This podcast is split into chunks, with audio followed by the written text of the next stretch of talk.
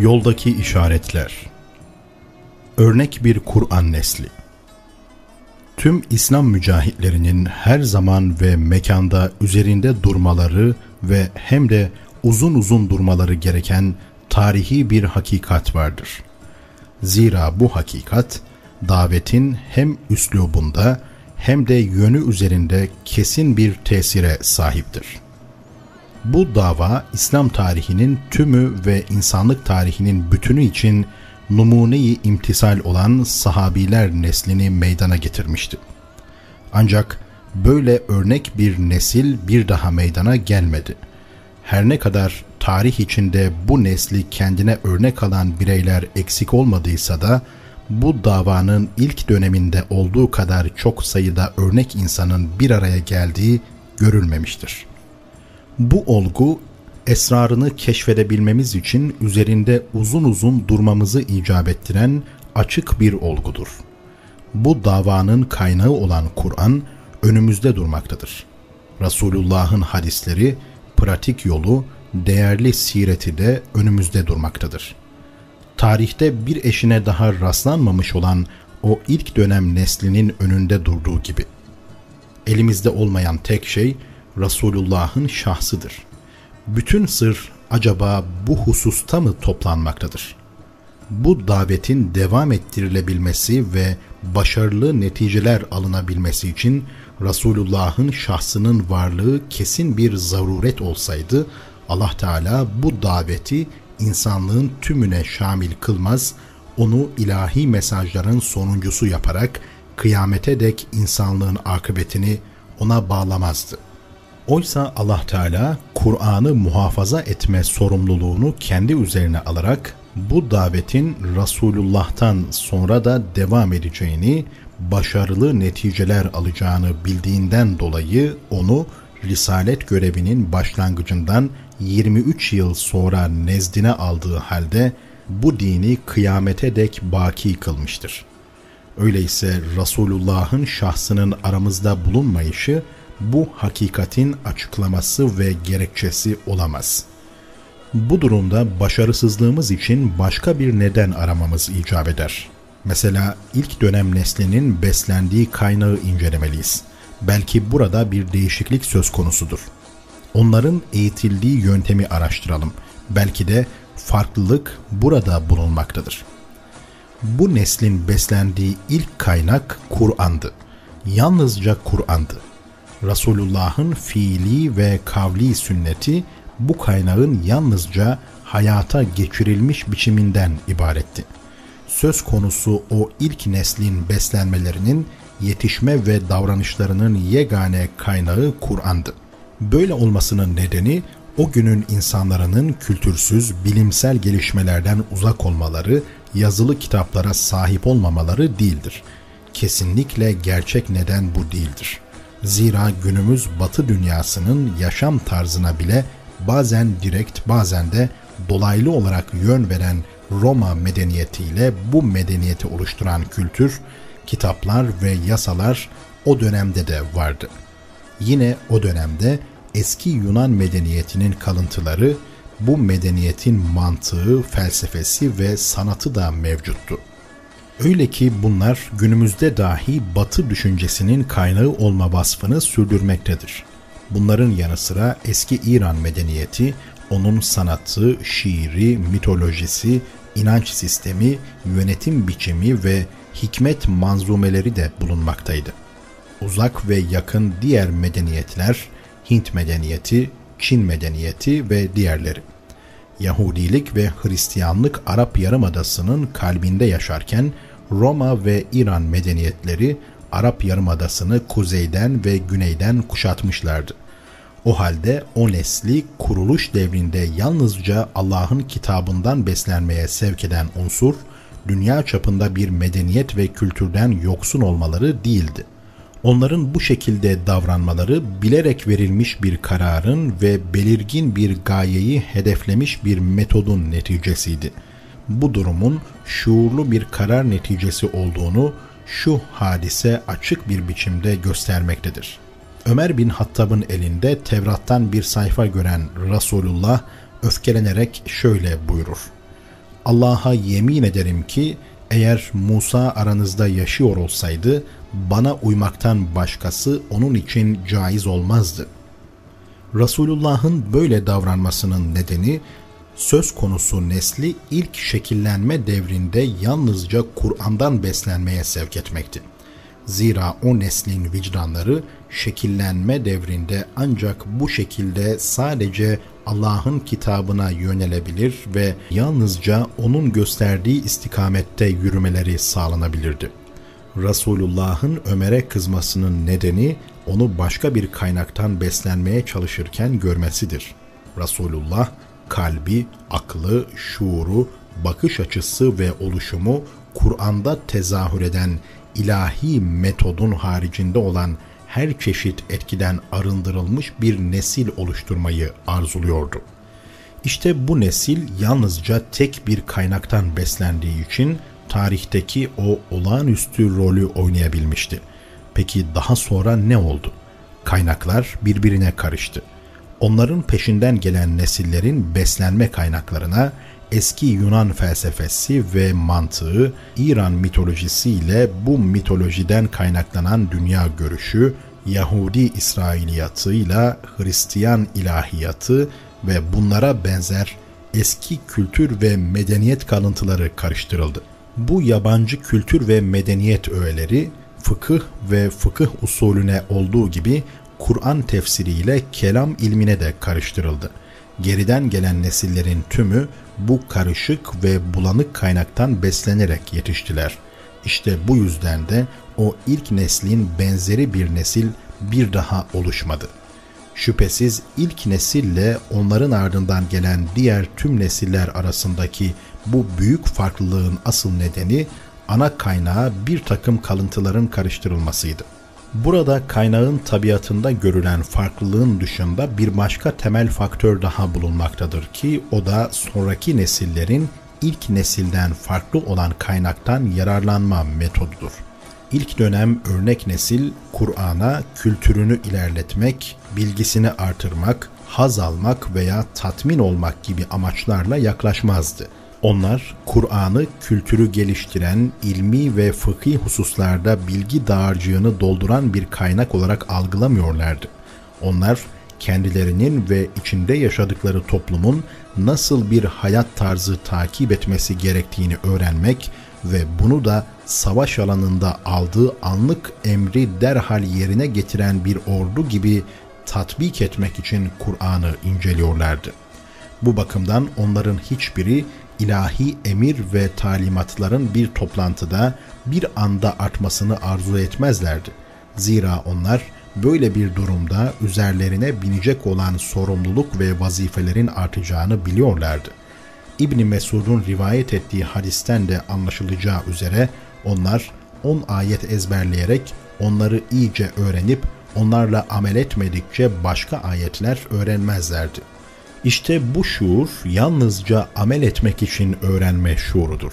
Yine bu metot sayesinde onların önüne Kur'an'a yalnızca araştırma, inceleme, bilgi edinme gibi gayelerle yaklaşanların ulaşamayacağı derecede geniş manevi haz ve marifet ufukları açılıyordu.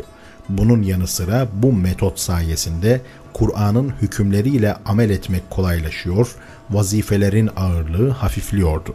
Onlar Kur'an'ı benliklerine sindiriyor, böylece Kur'an onların vicdanları ve hayatlarıyla kaynaşarak fiile dönüşüyor, bu da hayatın akışını değiştirecek, olay ve sonuçlara yol açan, zihinlerde ve sayfalarda hapsolmayan, hareketli bir kültürün meydana çıkmasını sağlıyordu. Kur'an'ın hazinelerini kendisine ancak bu şekilde yani amel etmeye yönelik bir şekilde yaklaşanlara açacağında hiç kuşku yoktur. Çünkü Kur'an aklı tatmin etmek veya edebiyat, sanat ya da hikaye ve tarih kitabı olmak üzere nazil olmamıştır. Yukarıda sayılanların tümünü kapsamakla birlikte o bir yaşam biçimi, saf bir ilahi hayat kılavuzu ve yöntemi olmak üzere indirilmiştir. Allah Teala bu yöntem uyarınca Kur'an'ı peş peşe parçalar halinde indirmiştir. Biz onu Kur'an olarak, insanlara dura dura okuyasın diye ayırdık ve onu peyderpey indirdik. İsra suresi yüz altıncı ayeti kerime. Kur'an-ı Kerim'in tümü bir karede toptan nazil olmamış, düşünce ve görüş açılarındaki hayat ve toplumdaki sürekli gelişmelere, değişen ihtiyaçlara, Müslümanların pratik hayatta karşılaştıkları problemlere göre nazil olmuştur.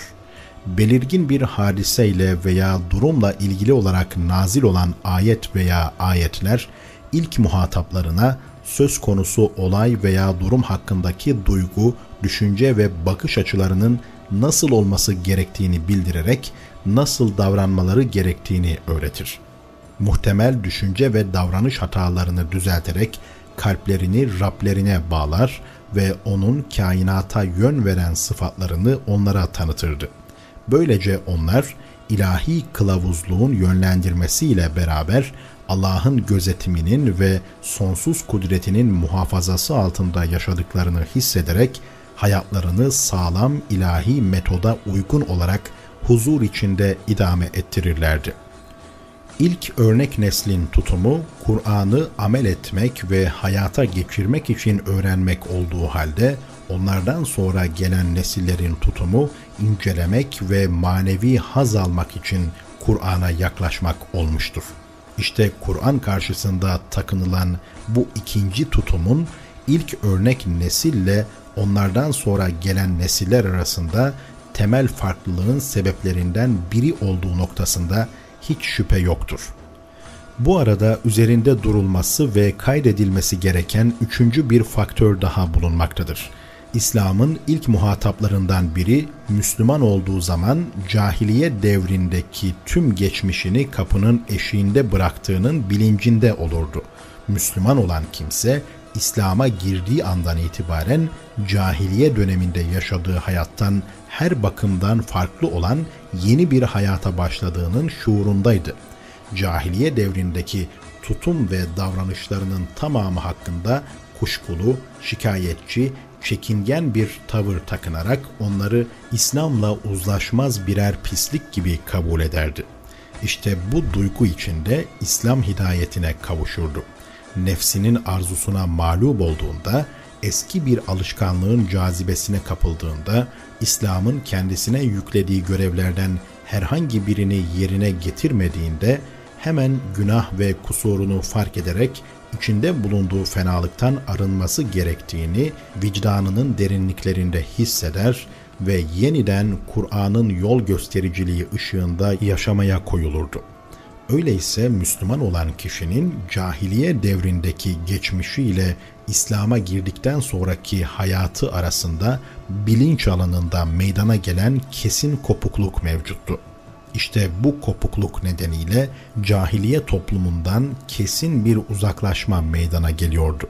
Zira o kişi cahiliye ortamından tamamen ve kesin bir şekilde ayrılarak yine tamamen ve kesin olarak İslam toplumuna katılıyordu.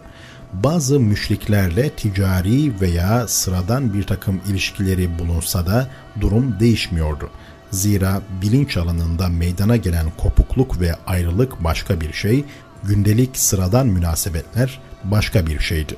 Şirk merkezli inancı terk edip tevhid merkezli inanç sistemini kabul etmekten, varlık ve hayat hususunda cahiliye bakış açısından uzaklaşıp İslam'ın bakış açısını benimsemekten, yeni bir yönetim altındaki yepyeni bir İslam toplumuna katılmaktan, bu yeni yönetimin ve toplumun kendisine yüklediği vazife, yetki ve bağlılıklardan ötürü cahiliye toplumundan, onun örf, anlayış, kavram ve münasebetlerinden kopma söz konusuydu. İşte burası yolların ayrılış noktası, yürünecek yeni yolun başlangıcıydı. Bu yolculuk, cahiliye toplumunda yürürlükte olan ve üstün kabul edilen geleneklerin, kavramların ve değer yargılarının baskısından kurtulmanın verdiği hafiflikle çıkılan umut dolu bir yolculuktu.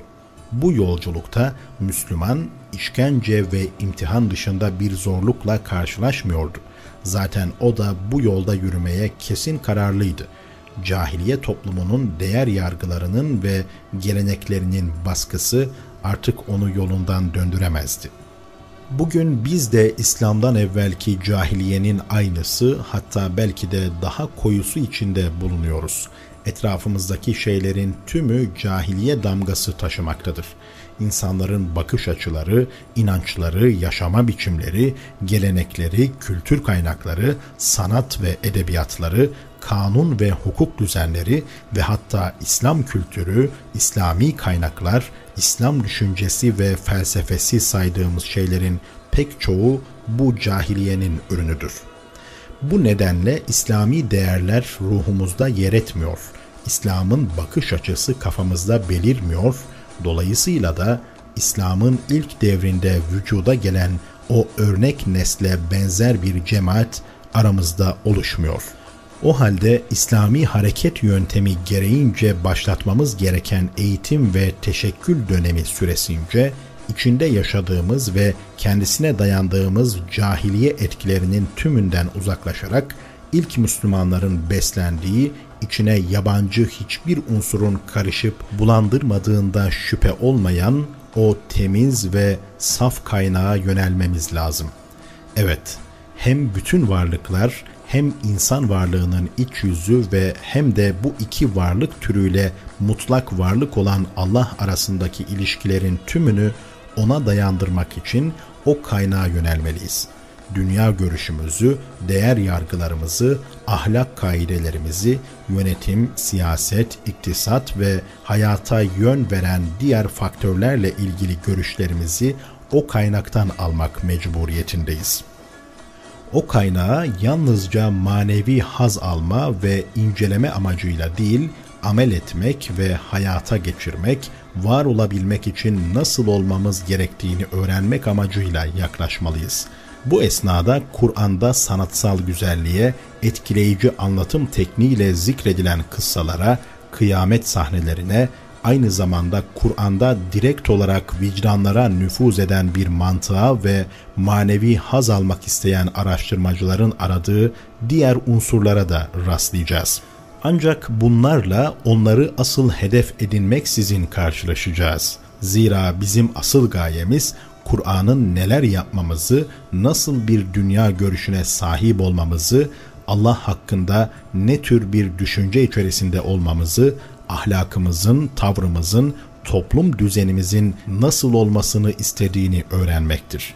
Bunun ardından da vicdanlarımızın derinliklerine işleyen cahiliyenin gelenek ve göreneklerinden, dünya görüşünden, cahili toplumun dayatmalarından ve onlara bağımlılıktan tamamen uzaklaşmalıyız.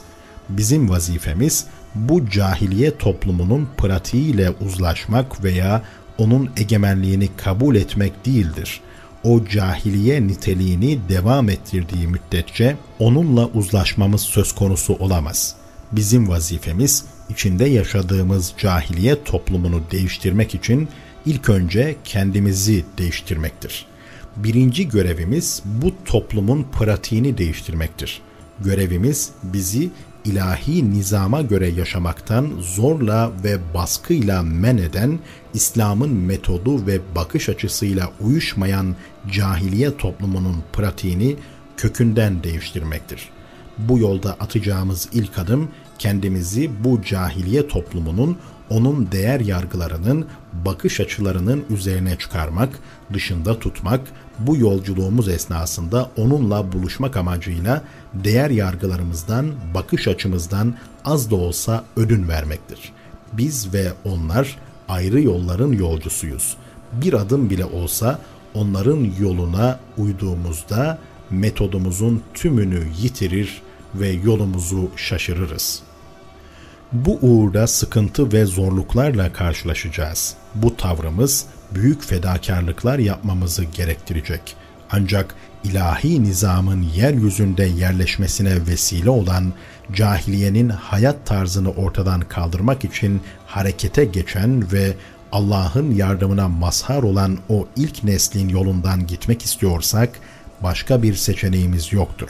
Bununla birlikte o örnek ve eşsiz nesil gibi cahiliyeden kurtulabilmek için takip etmemiz gereken yolun metodu ve durumumuzun ayırıcı vasıflarını iyi bilmek faydamıza olacaktır. Kur'an metodunun tabiatı. on üç yıl boyunca Mekke'de nazil olan Kur'an ayetleri, Resulullah'a tekrardan uzak olarak değişmeyen tek bir meseleden söz etti.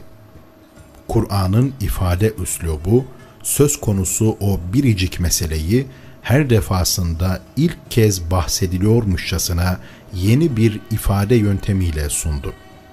Mekke'de nazil olan bölümünde Kur'an-ı Kerim, bu yeni dinin başlıca temel ve en büyük meselesi olan akideyle meşgul oldu. Akidenin temelinde ise uluhiyet, kulluk ve ikisi arasındaki ilişki yer alıyordu. Kur'an, insana bu hakikatle, insan olma vasfıyla hitap ediyordu. O dönemin Arabıyla ondan evvelki ve sonraki dönemlerin Arabı arasında, tıpkı o dönemin ondan evvelki ve sonraki dönemlerin Araplarıyla diğer insanlar arasında fark olmadığı gibi, bu açıdan insan olma açısından herhangi bir fark yoktur. Zira akide meselesi insanın değişmez meselesidir. Çünkü akide, insanın varlık alemindeki mevcudiyeti ve akıbeti, hemcinsleriyle ve diğer canlılarla olan ilişkisi, varlığın ve canlıların yaratıcısıyla olan ilişkisi meselesidir. O, değişmez bir meseledir. Çünkü o, varoluşun ve insanın meselesidir. Kur'an-ı Kerim'in Mekke'de nazil olan bölümü, insana kendi varlığının ve onu kuşatan varlık aleminin varoluş sırrını, insana kim ve ne olduğunu, nereden ve niçin geldiğini, sonunda nereye gideceğini, kendisini yokluk ve meçhulden kimin getirdiğini ve kimin geri götüreceğini, gittiği yerde sonunun ne olacağını beyan ediyordu.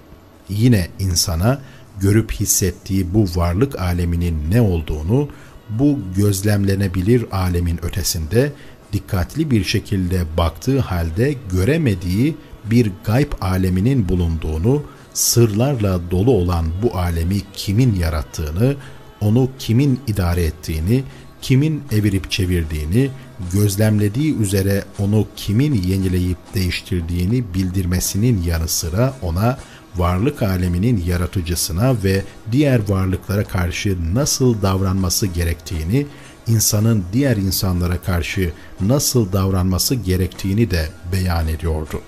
Bu mesele, insanın varoluşunun sebebi olan en büyük meseleydi.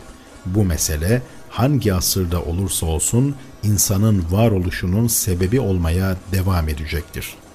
Mekke'de geçen on üç yıl, bu büyük meselenin ve onun temelini oluşturan dayanakların insan hayatında kendisinin haricinde hiçbir şeyin bulunmadığı bu temel meselenin beyanıyla geçti.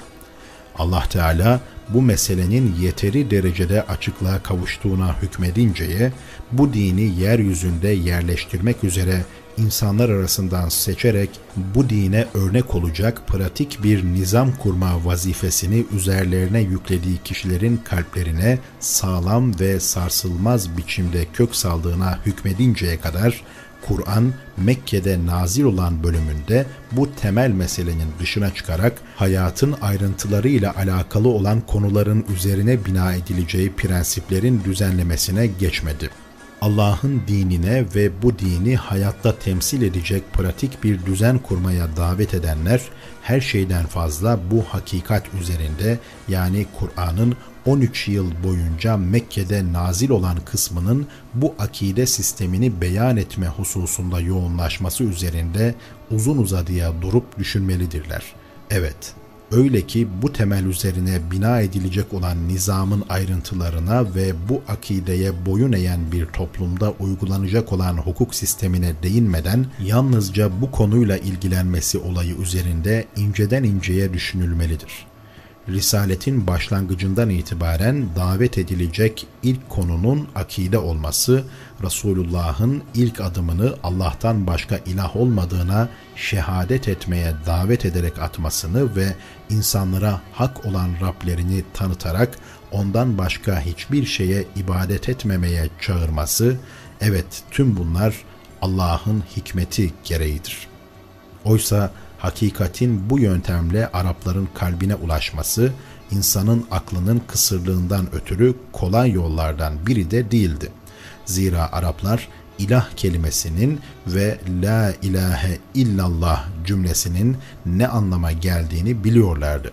Uluhiyet kavramının en yüce egemenlik olduğunu, uluhiyeti belirleyerek egemenlik hususunda Allah'ın ortağı bulunmadığına inanmanın, egemenliği kâhinlerin, kabile reislerinin, emir ve kralların elinden alarak tamamen Allah'a vermek anlamına geldiğini biliyorlardı. Böylece söz konusu güçlerin vicdanlar, dini törenler, hayatın pratik yönleri, mallar, kanunlar, bedenler ve ruhlar üzerindeki hakimiyet iddialarının tümden sona ereceğinin farkındaydılar. Onlar, La ilahe illallah cümlesinin uluhiyet kavramının en önemli özelliği olan hakimiyet hakkını gasp eden dünyevi otoriteye, bu haksız gaspa dayanan her türlü oldu bittiye karşı bir baş kaldırma olduğunun, toplumu Allah'ın izni dışında uydurdukları kanunlara göre idare eden güçlere karşı çıkmak manasına geldiğinin bilincindeydiler. Lisanlarının inceliklerine vakıf olmaları hasebiyle La ilahe illallah cümlesinin gerçek anlamını çok iyi bilen Arapların bu davetin kendi durumları, reisleri ve otoriteleri açısından ne manaya geldiğini bilmemeleri mümkün değildir. İşte onların bu davete ya da başkaldırıya herkesin malumu olduğu üzere sert ve şiddetli bir biçimde tepki gösterip bir ölüm kalım mücadelesine girişmeleri bu yüzdendi. İslami davetin bu konuyu başlama noktası olarak seçmesinin nedeni nedir? İlahi hikmet bu davetin bunca zorluğa göğüs gererek başlamasını niçin gerekli görmüştür? Resulullah bu dinle gönderildiğinde Arap Yarımadası'nın en verimli toprakları Arapların değil başka halkların hakimiyeti altındaydı. Kuzeyde bulunan Şam bölgesi tamamen Bizanslıların idaresi altında bulunuyor, Bizanslıların tayin ettiği Arap valiler tarafından yönetiliyordu. Yemen bölgesi ise Perslerin hakimiyeti altındaydı ve Perslerin tayin ettiği Arap valiler tarafından yönetiliyordu. Arapların elinde ise yalnızca Hicaz, Tihame, Necid ve muhtelif yerlerde bulunan bazı yeşil vahaların haricinde tamamen verimsiz kupkuru çöller bulunuyordu. Bu durum karşısında şöyle düşünülebilir.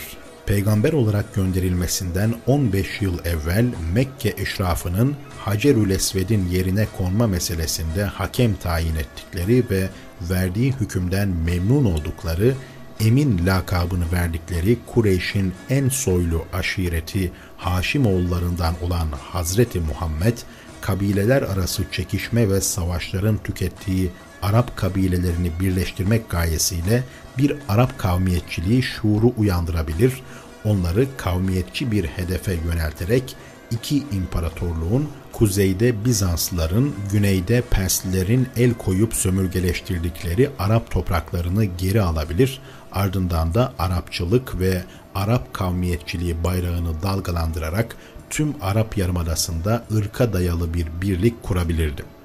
Şöyle de düşünülebilir, Resulullah eğer böyle bir çağrıda bulunsaydı, on üç sene boyunca Yarımada'daki hakim güçlerin baskısıyla karşılaşmazdı. Arapların tümü de bu çağrısını kabul ederdi. Yine şöyle düşünülebilir, Arapların tümü Muhammed'in davetine icabet edip onu kendilerine idareci olarak seçtiklerinde, yetkilerin tümünü eline aldığında bütün bu imkanları kullanarak tevhid akidesini daha kolay bir şekilde yerleştirebilirdi. İnsanlara önce kendi şahsi hakimiyetini kabul ettirdikten sonra onların Allah'ın hakimiyetini kabul ederek yalnızca ona kulluk etmelerini daha kolay sağlayabilirdi. Ne var ki alim ve hakim olan Allah, Resulünü bu yola değil Allah'tan başka ilah yoktur diye haykırarak meydana çıkmaya, o Resulü ve onun davetine icabet eden bir avuç mümini çeşitli zorluklara göğüs germeye yöneltti. Peki neden? Yüce Allah'ın Resulünü ve beraberindeki insanları sıkıntıya sokmak istemeyeceğinde kuşku yoktur.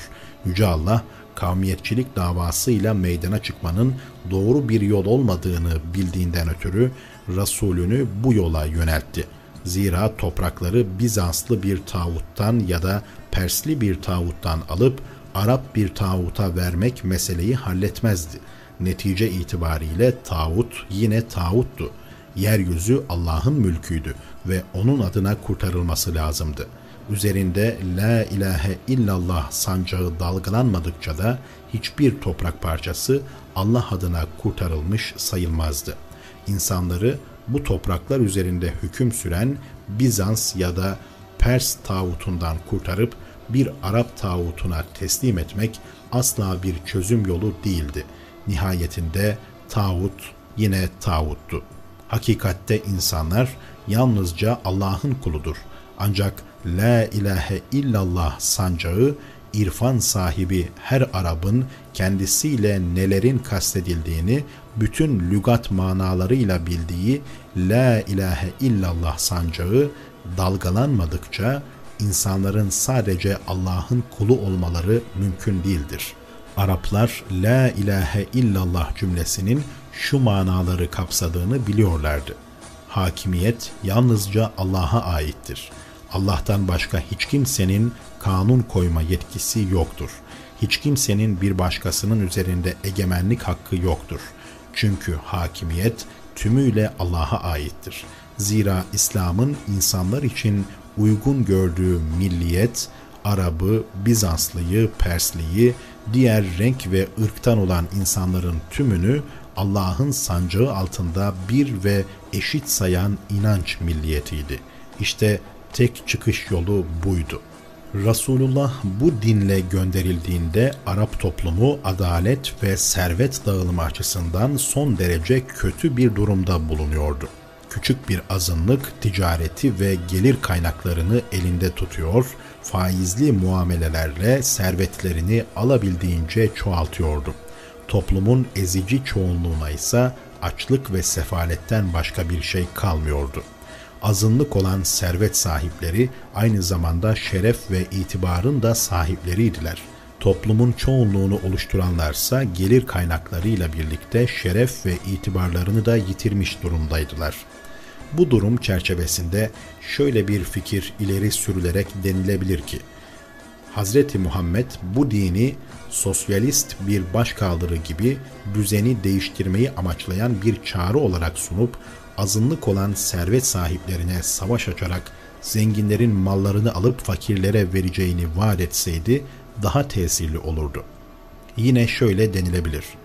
Resulullah ortaya böyle bir çağrıyla çıksaydı karşısında iki grup olurdu. Bunlardan biri toplumun çoğunluğunu oluşturan, yeni çağrıya icabet eden ve servetine, itibar ve mevkiine dayanarak iyice azgınlaşanlara karşı çıkan grup, diğeri de toplumda küçük bir azınlık teşkil etmelerine rağmen söz konusu servetleri ellerinde bulunduran grup. Bu durumda servet sahibi az bir kesim dışında toplumun geri kalanı La ilahe illallah sancağının karşısında tek cephe olarak dikilmezdi. Yine şöyle denilebilir. Hazreti Muhammed toplumun ezici çoğunluğunu teşkil eden grubu kendi tarafına çekip onlarla birlikte toplumun az bir kesimini oluşturan gruba savaş açarak onları yenip liderliğini sağlamlaştırdıktan sonra elindeki kuvvet ve otoriteyi tevhid akidesini yerleştirmek için kullansaydı, şahsi otoritesine boyun eğen insanların Allah'ın egemenliğini kabullenmelerini daha kolay bir şekilde sağlardı. Ne var ki Yüce Allah Resulünü böyle bir yola sevk etmedi.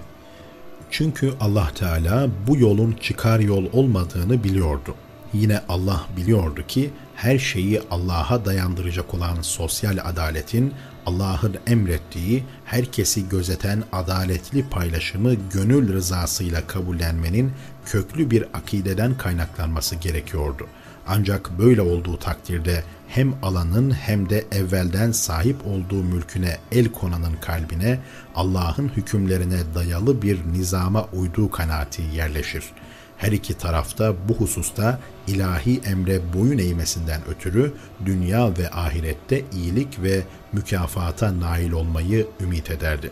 Ancak bu şekilde yüreklerin ihtiras ve kinle dolmasının önüne geçilebilir, her konuda kılıca, sopaya, korkutmaya, yıldırmaya başvurma zorunluluğu doğmaz, la ilahe illallah temeline dayanmayan düzenlerde görüldüğü gibi manevi sarsıntılar baş gösterip kalpler ve ruhlar bozulmazdı. Resulullah risaletle gönderildiği sırada Bedevi kaynaklı fazilet unsurlarının var olmasına rağmen Arap Yarımadası'ndaki ahlak düzeyi birçok açıdan son derece düşüktü. İnsanlar arasındaki zulüm ve haksızlık toplumda bir salgın hastalık halini almıştı. Bilge şair Züheyr bin Ebu Sülma bu ortamı şu beyt ile dile getirir. Bölgesini kendi silahıyla müdafaa edemeyen kimse yıkılır. Diğer insanlara zulmetmeyen kimse ise zulüm görür. Yine cahiliye dönemine ait zalim de olsa, mazlum da olsa kardeşine yardım et özdeyişi de bu hakikati anlatır. İçki ve kumar bahsi geçen tahakküme dayalı bu toplumun belli başlı geleneklerinden ve övünç kaynaklarındandı. Tarafa bin Abd'in şu beyitlerinde olduğu gibi cahiliye şiiri baştan sona bu özelliği yansıtır. Eğer gençlik çağının özelliklerinden üç şey olmamış olsaydı, atalara andolsun ki ziyaretime gelenlerin başımdan kalkıp gitmelerine ve beni terk etmelerine asla aldırmazdım. Bunların ilki içmede meşhur ayyaşları geride bırakmamdır. Suyu görünce köpürüveren kehribar renkli şarabı, içki içişim ve ondan zevk alışım, zengin yoksul, asil ayak takımı herkese savurgan bir şekilde verişim. Tüm kabilemin etrafında dört dönüp katran yaldızlı devenin seçilişi gibi yalnız kalışıma dek sürer. Türlü şekillerde görünen açıklık, çıplaklık da bu toplumun özelliklerinden bir tanesidir. Eski yeni tüm cahili toplumların bu konudaki durumu nasılsa o günkü Arap toplumunun durumu da odur. Hazreti Ayşe cahiliye dönemindeki nikah çeşitlerini şu şekilde anlatır. Cahiliye döneminde dört çeşit nikah vardı. Bunlardan biri günümüzde de geçerli olan nikah çeşididir. Bu nikah türünde kişi birisinin kızını ya da evlatlığını vesayeti altında bulunan kızı ister, karşı tarafın razı olmasıyla da onunla evlenirdi. Bir diğer nikah çeşidine göre kişi hayızdan temizlenen hanımına git falancayla birlikte ol ve ondan döl al derdi. Kadın kocasının emrine riayet eder, koca da hamile kaldığı anlaşılıncaya dek hanımına yaklaşmazdı. Kadının hamile kaldığı anlaşıldıktan sonra kocası dilerse onunla birlikte olabilirdi. Kocanın bu şekilde davranması çocuğun nesebinin karışmaması içindi. Bu tür ilişkiye döl alma evliliği denirdi. Bir diğer nikah çeşidi de şu şekilde uygulanırdı.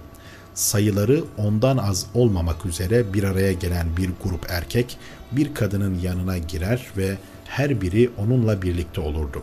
Kadın bu ilişkilerden hamile kalıp doğum yaptığında bu erkekleri çağırtır, erkeklerden hiçbiri de bu çağrıyı reddedemezdi.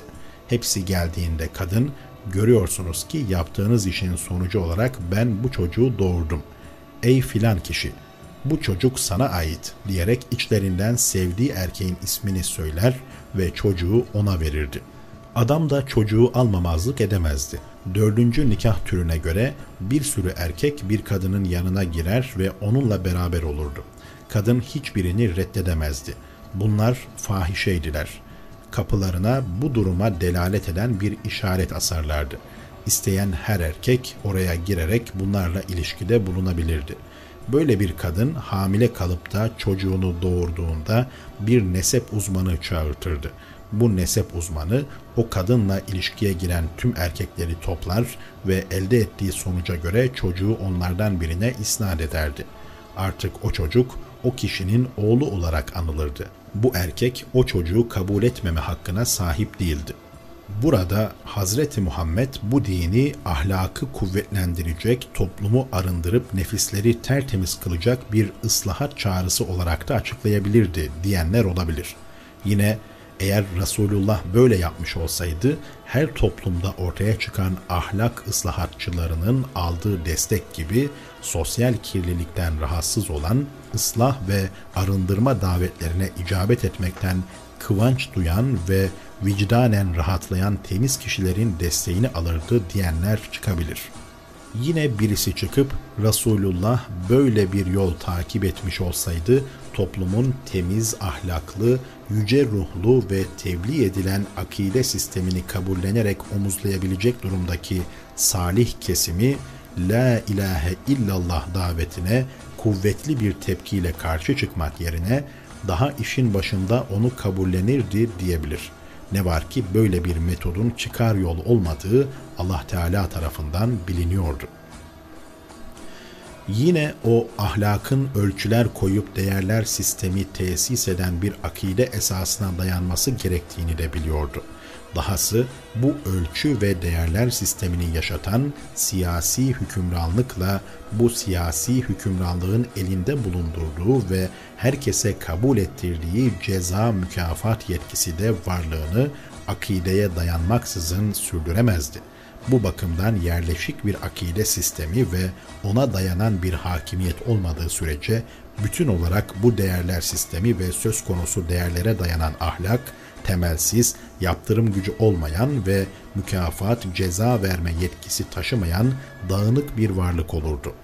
O çetin günlerin arkasından akide sisteminin ve ona dayanan siyasi otoritenin yerleşmesinden insanların Rablerini tanıyıp yalnızca ona kul olarak kendilerini aşırı emel boyunduruğundan kurtarmalarından sonradır ki Allah Teala bu dine ve onun mensuplarına diğer bir sürü yöntem önerecek olanların hedeflediği bütün başarıları nasip etmiştir. Arap Yarımadası, Bizans ve Pers imparatorluklarının boyunduruğundan kurtuldu, hem de yerlerinde bir Arap hükümranlığının kurulması için değil, Allah Teala'nın emir ve yasaklarına dayanan bir hakimiyetin gerçekleşmesi için. Böylece Arap Yarımadası gerek Bizans veya Pers kökenli ve gerekse de Arap patentli tağutların boyunduruğundan kurtuldu. Toplum sosyal zulümlerin her çeşidinden arındı. Allah Teala'nın indirdiği adalet sistemini kabullenen, onun koyduğu ölçüye göre tartan, üzerinde La ilahe illallah cümlesi yazan, yalnızca Allah'ın adına dayanan, beraberinde hiçbir yabancı sıfat bulundurmaksızın sadece İslam namını taşıyan bir toplumsal adalet sancağını dalgalandırmış olan İslam nizamı tesis edildi. Vicdanlar ve ahlak, nadir istisnalar haricinde şeriatın koyduğu hafif ya da sert önlemlerin uygulanmasına dahi gerek kalmaksızın arındı, kalpler ve ruhlar paklandı. Zira kalplere, vicdanlara kök salan bir otokontrol mekanizması kurulmuştu. Yaptırım gücünün ve cezanın yerini Allah Teala'nın rızasına ve sevabına duyulan iştiyakla azabından duyulan utanç ve korku aldı. Bu şekilde toplum, nizam, hayat tarzı ve ahlak bakımından daha evvel benzerini asla görmediği, İslami dönem haricinde daha sonra da tek bir örneğine dahi rastlayamadığı bir doruk noktasına ulaştı. Bu dini devlet, düzen, hukuk ve yasalar sistemi olarak uygulama alanına koyanlar, bütün bu başarılara, onu bundan önce akide, ahlak, ibadet ve davranış olarak hem kalplerinde hem de yaşantılarında tatbik ettikleri için erişebilmişlerdir. Bu dini tesis etmeleri karşılığında kendilerine yalnızca tek bir şey vaat edilmişti. bu dinin bizzat kendi elleriyle nüfuz kazanması da dahil hiçbir üstünlük ve hükümranlık güvencesi tanımayan, dünyevi hiçbir şeye bağlanmayan bu yegane vaat cennetten ibarettir.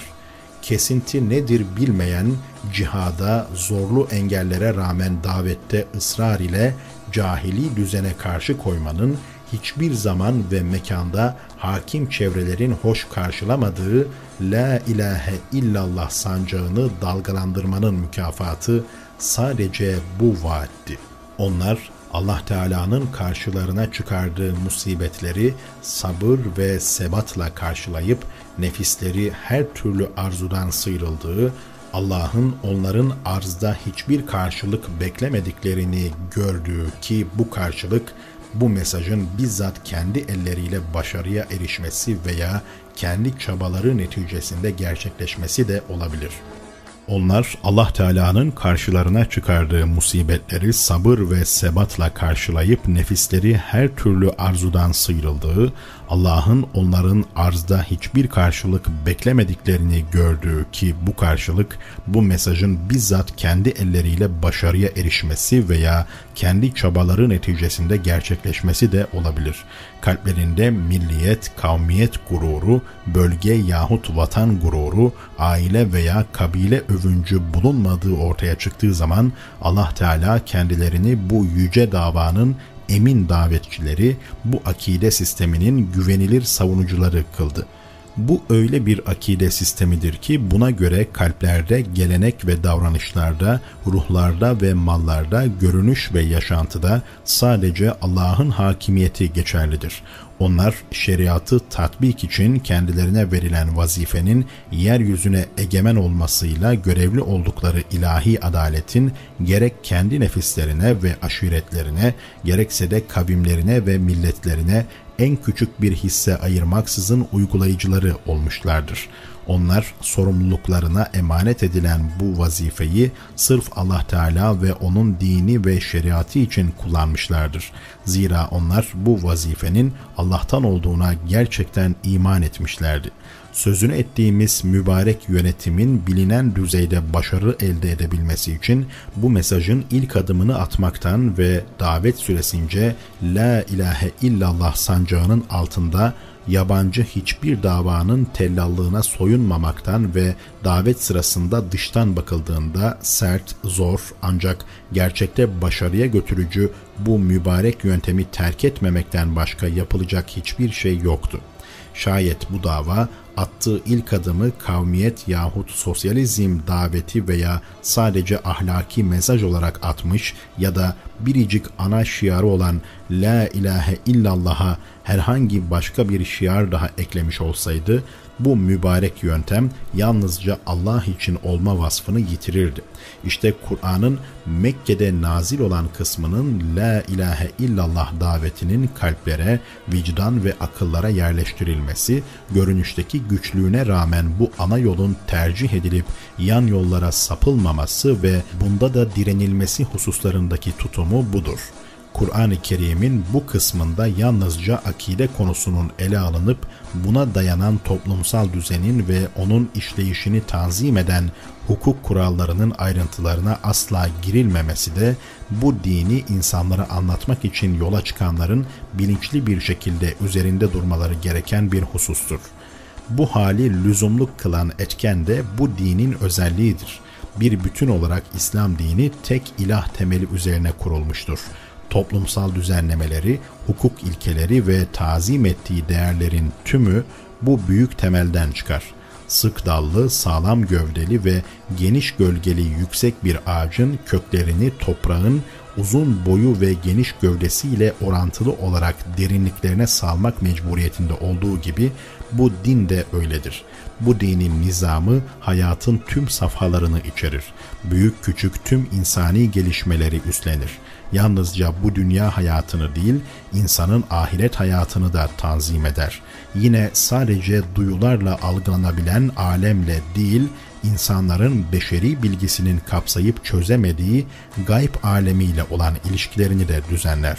İlgi alanına yalnızca duyularla algılanabilen maddi olaylar değil, kalplerin, vicdanların derinliklerine kök salan sır ve niyet alemi de girer. İslam heybetli, geniş gövdeli ve yüksek bir ağaca benzer ve elbette ki genişliğine, kapladığı alana ve yüksekliğine uygun köklere sahip olmalıdır. Bu hal, İslam'ın kendisini tesis ederken varlığını sürdürmede kullandığı yöntemin sınırlarını belirleyen sırrının ve özelliğinin bir kesitidir. Akide sistemini tesis edip sağlam bir şekilde yerleştirmeyi ve insanların vicdanının her yanına kök salmasını, sağlıklı ve güçlü olarak büyümesinin vazgeçilmez şartı, direncin güvencelerinden biri ve bir ağacın toprak üzerinde yer alan bölümüyle toprak altına uzanan kök kısmı arasında bulunması gereken dengenin göstergesi olarak kabul eder. La ilahe illallah akidesi vicdanın derinliklerine yerleştiğinde, La ilahe illallah kelime-i tevhidiyle ifade edilen nizamda kök salmış olur. Akide sistemini kabullenen vicdanlar nazarında bu nizamın gönül rızasıyla benimsenmiş yegane nizam olduğu kesinlik kazanır.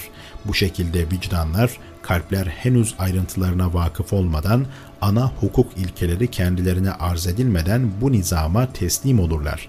Ön şartsız, peşinen teslim olmak İslam'a imanın bir gereğidir. Bu şekilde teslim olmuş olan vicdanlar, İslam'ın arkadan gelen hukuk ve nizam prensiplerini gönül rızasıyla karşılar ve derhal kabul eder. Bu nizamın hükümlerinden herhangi birisiyle karşılaşan bu tür vicdanlar ne onu reddederler ve ne de anında uygulama alanına konulması hususunda gevşeklik gösterirler. İçki, kumar, faiz ve cahiliye devrinin diğer alışkanlıkları hep bu şekilde ortadan kaldırılmıştır.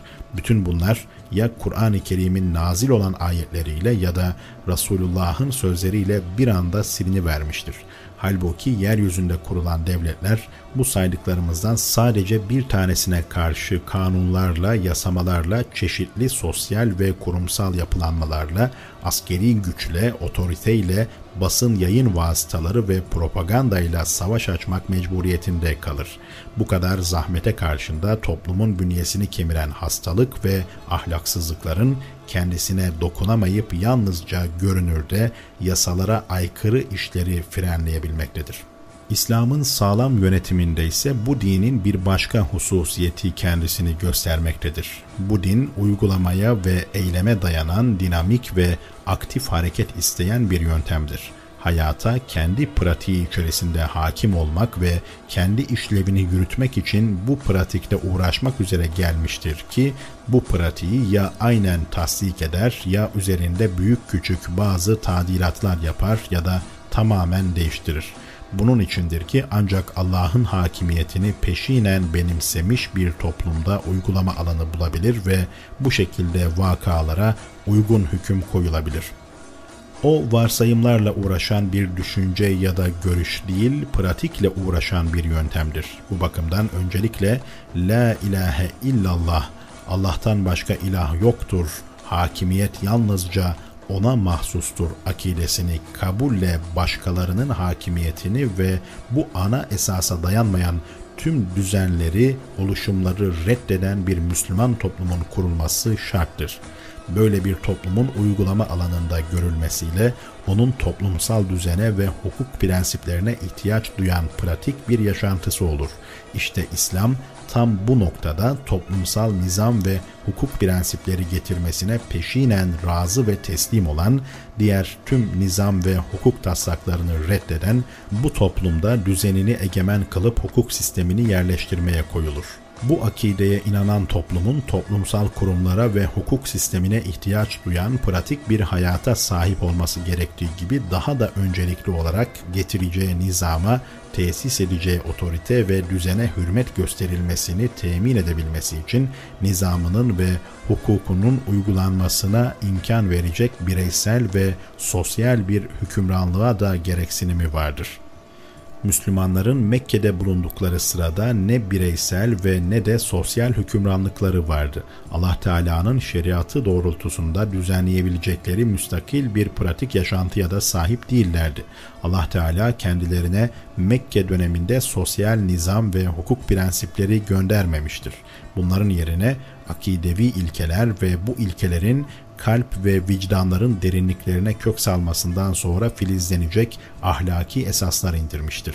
Ancak Müslümanlar Medine'de hakimiyeti elinde bulunduran müstakil bir devlete sahip olduklarında kendilerine devlet otoritesiyle pratiğe yansıyabilecek ciddi bir uygulama alanı bulabilecek ve oluşan İslam toplumunun gündelik gereksinimlerini karşılayacak hukuk ve sosyal nizam ilkeleri nazil olmuştur. Allah Teala koleksiyon misali biriktirip Medine'de devletlerini kurar kurmaz tatbik etsinler diye Mekke'de hukuk ve nizam prensipleri vaaz etmeyi istememiştir. Bu İslam dininin özelliklerinden değildir. İslam ilk planda uygulanabilirliğe ve ciddiyete değer verir. Bu din teorik çözümler önermek için varsayımlara dayanan problemler üretmez. Bu din Allah Teala'nın şeriatına bütün yönleriyle ve gönül rızasıyla teslim olmuş, onun dışındaki tüm düzenleri reddeden pratik bir toplum ortaya çıktığında büyüklüğü, şekli, bağlantıları ve şartları doğrultusunda değerlendirmek suretiyle o toplumun gündelik yaşantısını, pratiğini, dünya ve ahiret hayatını yine büyüklüğüne, şekline, bağlantılarına ve şartlarına uygun bir hukuk esasına dayandırır. İslam'ın kendine has içeriğini ve Allah Teala'nın emri doğrultusunda pratik hayatla ilgili tutumunu kavrayamayanlar, ortada inandığı nizamı benimseyip tatbik edecek Allah'ın şeriatıyla hükmedecek ve onun dışındaki diğer tüm sistemleri reddedecek bir toplum yokken, İslam'dan pratik hayata ilişkin yasalar, sosyal düzen formları ve teoriler üretmesini beklemekte ve İslam'ın bu şekilde olmasını istemektedirler. İslam'dan bunu isteyenler, bu dinin özelliğini ve Allah'ın emri gereğince pratik hayatta nasıl hareket edileceğini anlayamayanlardır. Bu gibiler özelliklerini, yöntemini ve tarihini değiştirmek suretiyle bu dinin insan kaynaklı teorilere ve insan aklının mahsulü olan yöntemlere benzemesini isteyenlerdir.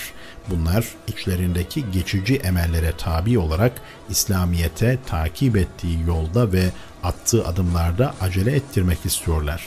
Söz konusu emelleri oluşturan etkense, küçük, basit, beşeri düzenler karşısında ruhlarında ortaya çıkan mağlubiyettir. Böyleleri bu dinin kendisini henüz varlık sahasına adım atmamış bir istikbalin ihtiyaçlarını karşılayacak teori ve varsayım formlarına sokmasını istemektedirler. Allah Teala'nın dilediği ise bu dinin kendi iradesiyle örtüşmesidir. Kalplerin kendisiyle dolduğu ve vicdanların üstünlüğünü kabul ettiği bir akide sistemi. İnsanlığın Allah'a boyun eğmesinden ve yalnızca O'nun gönderdiği kanunları benimsemesinden ibaret olan bir akide sistemi. İşte akideleri bu şekilde düzenlenmiş bir toplum oluşup hükümranlık vazifesi de bu toplumun elinde bulunduğunda şeriatın prensipleri onun pratik ihtiyaçlarına cevap vermeye ve hayatlarını belli bir düzene koymaya başlar. Allah Teala'nın bu din için iradesi budur. Beşerin emelleri ne olursa olsun sonuçta Allah'ın dilediği olur. Günümüzde insanlığı İslam dinine davet eden kimseler, insanları bu dini yeniden ikame için çağırırlarken ilk yapacakları şeyin karşılarında bulunanlar Müslüman olduklarını söyleseler ve nüfus kağıtları Müslümanlıklarını belgelese dahi onları İslam akidesini benimsemeye davet etmek olduğunu bilmelidirler. Davetçilerin görevi İslam'ın öncelikle ve her işte hakimiyetin Allah'a ait olduğunu kabul etmek, hakimiyet hakkını gasp edip Allah Teala'nın otoritesine tecavüz eden tüm tağutları yeryüzünden temizlemek şeklinde anlaşılması gereken hakiki anlamda La ilahe illallah akidesine boyun eğme manasına geldiğini muhataplarının kafasına sokmaktır. Bu akideyi vicdanlara, hareketlere, görünüşlere ve pratik hayata yerleştirmektir. Başlangıçta İslam davetinin esası olan bu hakikat, aynı şekilde bugün de insanlığı İslam'a davetin temel prensibi olmak durumundadır. Kur'an-ı Kerim'in Mekke'de nazil olan kısmının on üç yıl süreyle takip ettiği davet yöntemi budur. Müslüman toplum adı işte bu dine belirtilen köklü anlamı kabul etmekle dahil olan insan grubuna verilebilir. Bu İslam nizamını sosyal yaşantısında tatbik etmeye elverişli bir toplumdur. Zira bu toplumu oluşturan fertler kendi içlerinde hiçbir zorlamaya gerek kalmaksızın tüm yaşantılarını bu esas üzerine tesis etmeyi benimsemişler, hayatlarına Allah Teala dışında hiç ama hiç kimsenin hükmetmesine müsaade etmemişlerdir. Böyle bir toplumun fiilen ortaya çıkmasıyla birlikte İslam nizamının temellerini yükseltme vazifesi de başlar. Aynı zamanda toplumun kendisi de İslam nizamının çizdiği sınırlar çerçevesinde gündelik hayatın gerektirdiği düzenlemeleri yapmaya koyulur. İşte fiile yönelik ciddi ve dinamik İslami yöntemin izleyeceği safhaların doğru sıralaması budur. Bu dinin özelliklerini incelemiş, onun ilahi kaynağı, her şeyi bilen hikmet sahibi Allah'ın hikmetine ve beşerin fıtratını, hayatın gereklerini bilen Rabbin marifetine dayanan güçlü içeriğini anlayamayan iyi niyet sahibi bazı aceleci kimseler, insanlara İslam nizamının ilkelerini, aynı zamanda İslam'ı yaşamayı da arz etmenin, bu dinin onlar tarafından sevilmesini temin ederek davet yolunu kolaylaştıracağını zannetmektedirler. Böyle bir zan, aceleciliğin sebep olduğu bir kuruntudur. Tıpkı Resulullah'ın başlangıçta milliyetçilik, sosyal adalet ya da ahlakçılık sancağı altından meydana atılmasının yolu daha kolaylaştıracağını iddia edecek olanların kuruntusu gibi. İlke olarak kalpler, şeriatın kendilerine hoş gelen hiçbir hükmüne muhatap olmaksızın sadece Allahu Teala'ya yönelip boyun eğmeli, onun şeriatını kabulle diğer tüm sistemleri reddetmeli ve ondan başkasına kul olmamayı haykırmalıdır. İstek, arz olunan nizamın var olan düzenlerden belirli noktalarda daha iyi ve daha üstün olmasından değil, yalnızca Allahu Teala'ya kul olmayı benimseyip onun haricindeki tüm otoritelerden kurtulma düşüncesinden ileri gelmektedir. Allah'ın nizamı gerçekte faydalıdır. Çünkü Allah'ın şeriatından meydana gelmektedir. Dolayısıyla beşeri sistemler asla Allah'ın şeriatı gibi olamaz. Ancak davetin esası bu değil. Her halükarda ortağı bulunmayan Allah Teala'nın şeriatını kabul edip onun dışındaki her şeyi nasıl ve hangi isim altında olursa olsun reddetmektir. İşte İslam budur. Manası bundan ibarettir. İslam'a sempati duyan kimselere ilk etapta meselenin ayrıntılarını arz edip bu nizamın güzelliğinden ve üstünlüğünden bahsederek onların teveccühünü kazanmaya çalışmanın lüzumu yoktur. İmanın apaçık hakikatlerinden birisi de budur. Burada Kur'an-ı Kerim'in Mekke'de nazil olan bölümünün akide konusunu on üç yıl süreyle nasıl ele aldığına değinmemiz gerekmektedir. Bu ayetlerde akide meselesi ne bir görüş ne de bir ilahiyat tartışması şeklinde sunulmuştur. Aynı zamanda ilmi tevhid denen ilim dalının yaptığı gibi kelami bir münakaşa şeklinde de ele alınmamıştır. Kur'an-ı Kerim, yaratılış şuuruna eren ve etrafını çevreleyen delilleri algılayabilecek selim insan fıtratına seslenmektedir. Bu ayeti kerimelerin amacı insan fıtratını üzerinde birikmiş olan yabancı tortulardan kurtarmak, fıtrat düzenini üzerine çöreklenerek onu özünde var olan hak daveti kabul etme melekesinden mahrum bırakan pisliklerden arındırmaktı. Karşılıklı etkileşimi sağlamak, yani verilen işaretleri alması ve onlara cevap verebilmesi için fıtratın kapalı gözeneklerini açmaktı. Genelde durum böyleyken Kur'an-ı Kerim'de özel olarak da bu akide silahıyla dinamik ve pratik harbe giriyor, insanoğlunun vicdanında fıtratın işlevini yapamaz hale getiren geçmişin tortuları, kalıntılarıyla savaşa tutuşuyordu. Bunun içindir ki düşüncede kalan uğraşlar bu denli bir özel pratiğe uygun yöntem olamazdı. Bu iş için uygun yöntem, yeryüzünde gezip tozan insanların vicdanlarına yerleşmiş pratik ruhi engeller, set ve hastalıklarla canlı bir şekilde mücadele etmekti. Son asırlarda ilmi tevhid tarafından benimsenen, biçimsel mantığa dayanan zihni tartışma yöntemi de bu iş için münasip değildi. Çünkü Kur'an-ı Kerim tüm dinamik uygulamalarında beşeri bir pratikle karşı karşıya bulunuyor ve bu pratiği değiştirebilmek için de insanın varlığına bir bütün olarak hitap ediyordu. Meseleye teolojik bir anlayışla yaklaşmakta uygun bir yöntem olamazdı. Zira İslam akidesi bir akide olmasının yanı sıra aynı zamanda tatbike yönelik pratik bir hayat yönteminin de temsilcisiydi. Böyle olunca da fikirsel, teolojik tartışmalarda olduğu gibi dar bir alana sıkıştırılıp hapsedilemezdi. Müslüman toplumu oluşturan bireylerin kalplerine akidesini yerleştirmeye koyulan Kur'an-ı Kerim, bir taraftan Müslüman toplumu çevreleyen cahili anlayışla zorlu bir çatışmaya girerken, diğer taraftan da cahiliyenin toplumun gündelik hayatında, ahlakında ve vicdanının derinliklerinde çöküp kalmış olan tortularına, kalıntılarına karşı çetin bir savaş veriyordu. Bu bakımdan İslam akidesinin yerleştirilmesi işlemi fikri yaklaşımlarla, teolojik anlayışla ya da kelami tartışma yöntemiyle gerçekleşmemiştir. Organik bir bütünlük içerisinde dinamizme, hayata yönelik bir düzen oluşturma biçiminde ve direkt olarak bir İslam toplumunda temsil edilmek suretiyle gerçekleşmiştir. İster akide kavramı ve bu kavram gereğince ortaya çıkan pratik tutum açısından, isterse de cahiliye olgularına nasıl karşı koyması gerektiği hususunda aldığı eğitim açısından olsun, İslam toplumunun gelişimi tıpkı savaşa hazırlanan bir askeri birliğin gelişimi gibidir. Akide yapısının gelişmesini tam manasıyla temsil eden bu gelişim, onun dinamik bir ifadesi ve aynı zamanda İslam'ın karakteristiğini temsil eden İslami yöntemdi. İslam toplumunun doğuşu ve özellikleri.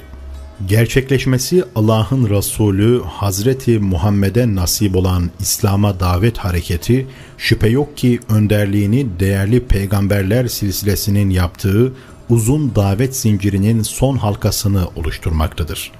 Dünya tarihi boyunca süregelen bu davetin tek bir gayesi vardı ki bu da insanlığa tek olan ilahlarını, hak Rablerini tanıtmak, yaratılmışlardan herhangi birine ibadeti ortadan kaldırıp yalnızca ortağı bulunmayan Allah'a kul olmalarını sağlamaktır.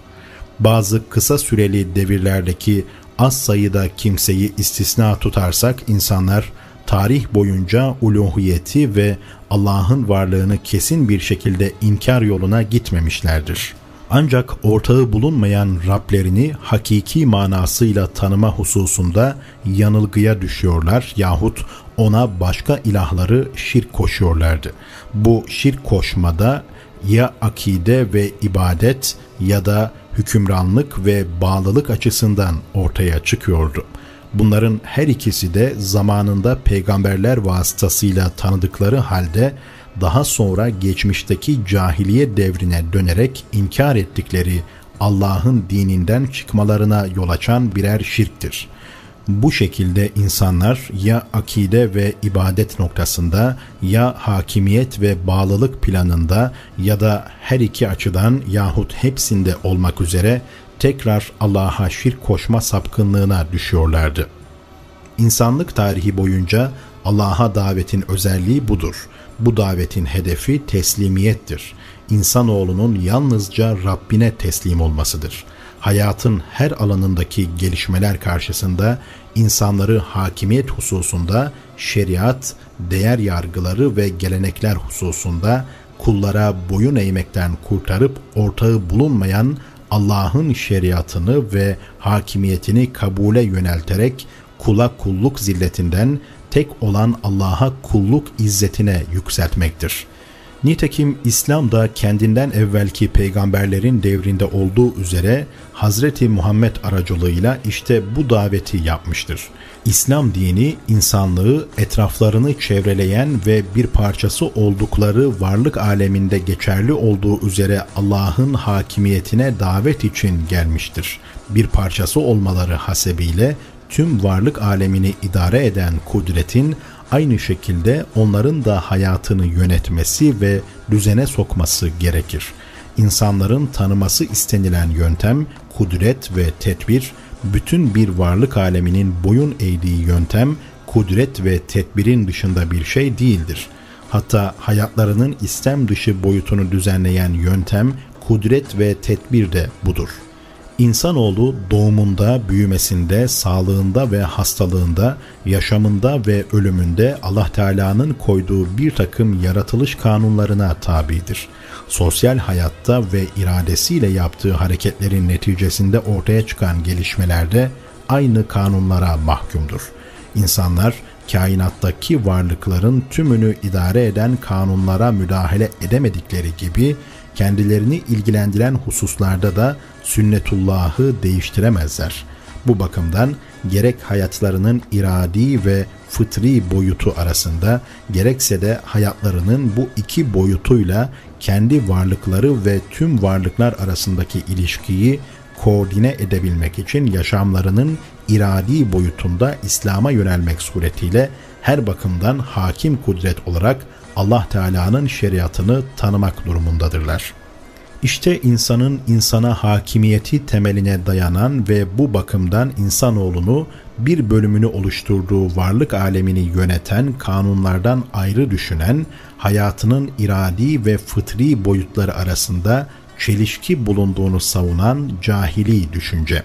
Evet, ortağı bulunmayan Allah'a kayıtsız şartsız teslim olmaya davet eden diğer tüm peygamberler gibi Resulullah'ın da karşı tavır aldığı cahili anlayış budur. Bu cahili anlayış soyut bir teori biçiminde belirmez. Hatta çoğu zaman küçük ya da büyük bir teorisi dahi olmaz. Her zaman ve mekanda fiiliyata yönelik cemiyetlerde idaresini, değerler sistemini, örf ve adetlerini, kavramlarını, hissiyatını ve düşünce tarzını yönlendirebildiği toplumlarda temsil bulur. Bu toplumlar karşılıklı etkileşim içerisinde gelişmekte olan koordineli, fertlerinin birbirlerine yardım ve dayanışma bağıyla bağlandığı canlı bir varlıktır. Bu durumda o toplumu bilinçli ya da bilinçsiz varlığını ve bütünlüğünü savunmaya, muhafaza etmeye nereden gelirse gelsin, ne şekilde olursa olsun varlığına ve bütünlüğüne yönelen her türlü tehdit unsurunu ortadan kaldırmaya sevk eder. İşte cahili anlayış soyut bir teoride değil de fiiliyata yönelik böylesi bir toplum tarafından temsil edildiği içindir ki onu bertaraf ederek insanları tekrar Allah'a döndürme davasının soyut bir teoride temsili doğru olmadığı gibi sonuca ulaştırıcı bir yol da değildir. Zira böyle bir hareketin hükmünü fiilen sürdüren, fiiliyata yönelik canlı bir toplumda temsil bulan cahili anlayışla boy ölçüşmesi mümkün olmaz.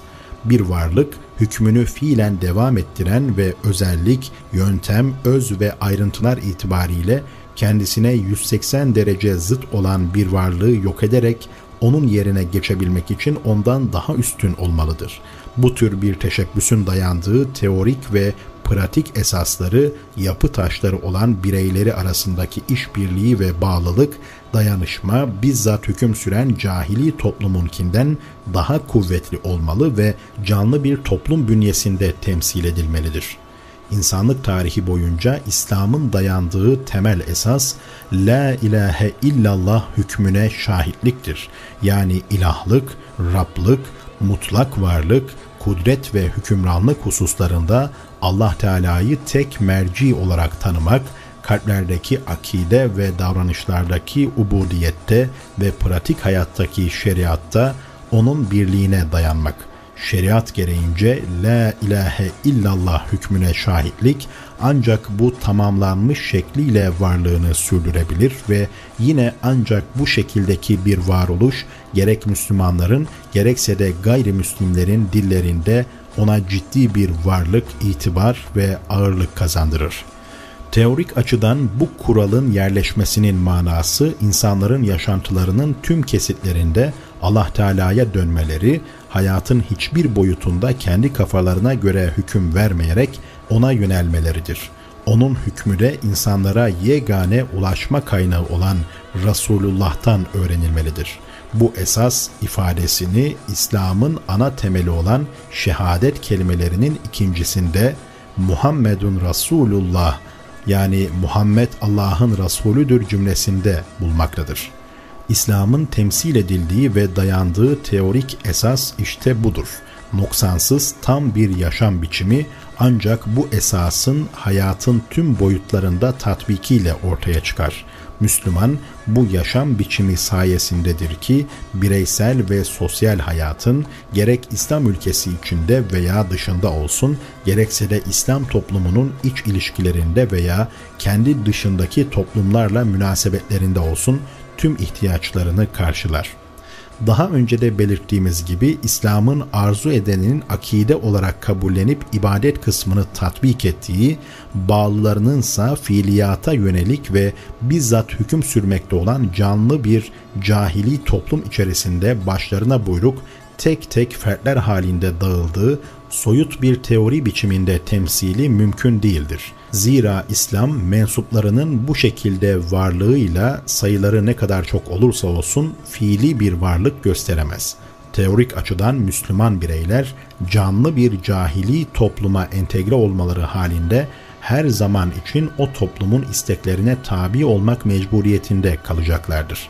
Bir cüzünü oluşturdukları bu toplumun varlığını sürdürebilmesi için lüzumlu ihtiyaçları karşılama, bütünlüğünü müdafaa, varlık ve bütünlüğüne yönelik tehdit unsurlarını yok etme yolunda isteyerek ya da istemeyerek bilinçli ya da bilinçsiz çalışacaklardır. Zira canlı bir varlık isteklerine bağlı olmaksızın tüm organlarına bu vazifeleri yükler. Öyleyse teorik açıdan Müslüman bireyler yine teorik olarak bertaraf etmeye uğraştıkları cahiliye toplumunu bu şekilde bizzat kuvvetlendirmeyi sürdüreceklerdir. Bu toplumun vücut yapısına giren, onu varlık ve sürekliliğini sağlayacak besinlerle beslemeye devam eden birer canlı yapı taşı yani hücre görevini üstleneceklerdir. İmkanlarını, görev ve sorumluluklarını bu toplumun yaşayıp kuvvetlenmesi doğrultusunda kullanacaklardır. İslami bir toplumun kurulabilmesi için bu cahiliye toplumunu ortadan kaldırma yolunda hareket etmeleri gerekirken varıp buraya dayanacaklardır.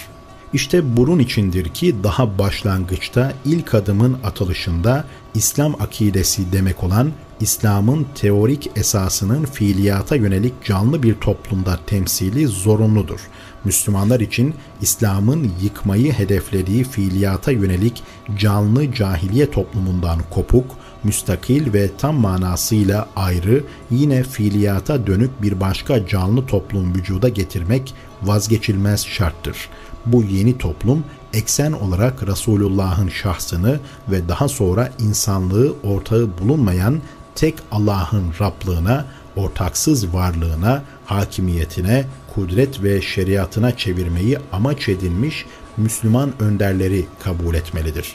Allah'tan başka ilah bulunmadığına ve Hazreti Muhammed'in onun Resulü olduğuna şahitlik eden her fert, terk edip çıktığı o cahiliye toplumuna bağlılıktan ve onun kendisini idare etmesinden kurtulmalıdır. Bu bağlılık ister önderliğini kahinlerin, büyücülerin ve gaybden haber verdiğini iddia eden yalancıların yaptığı dini bir idareye, İsterse de siyasi, sosyal ve ekonomik bakımdan söz sahibi bir idareye olsun.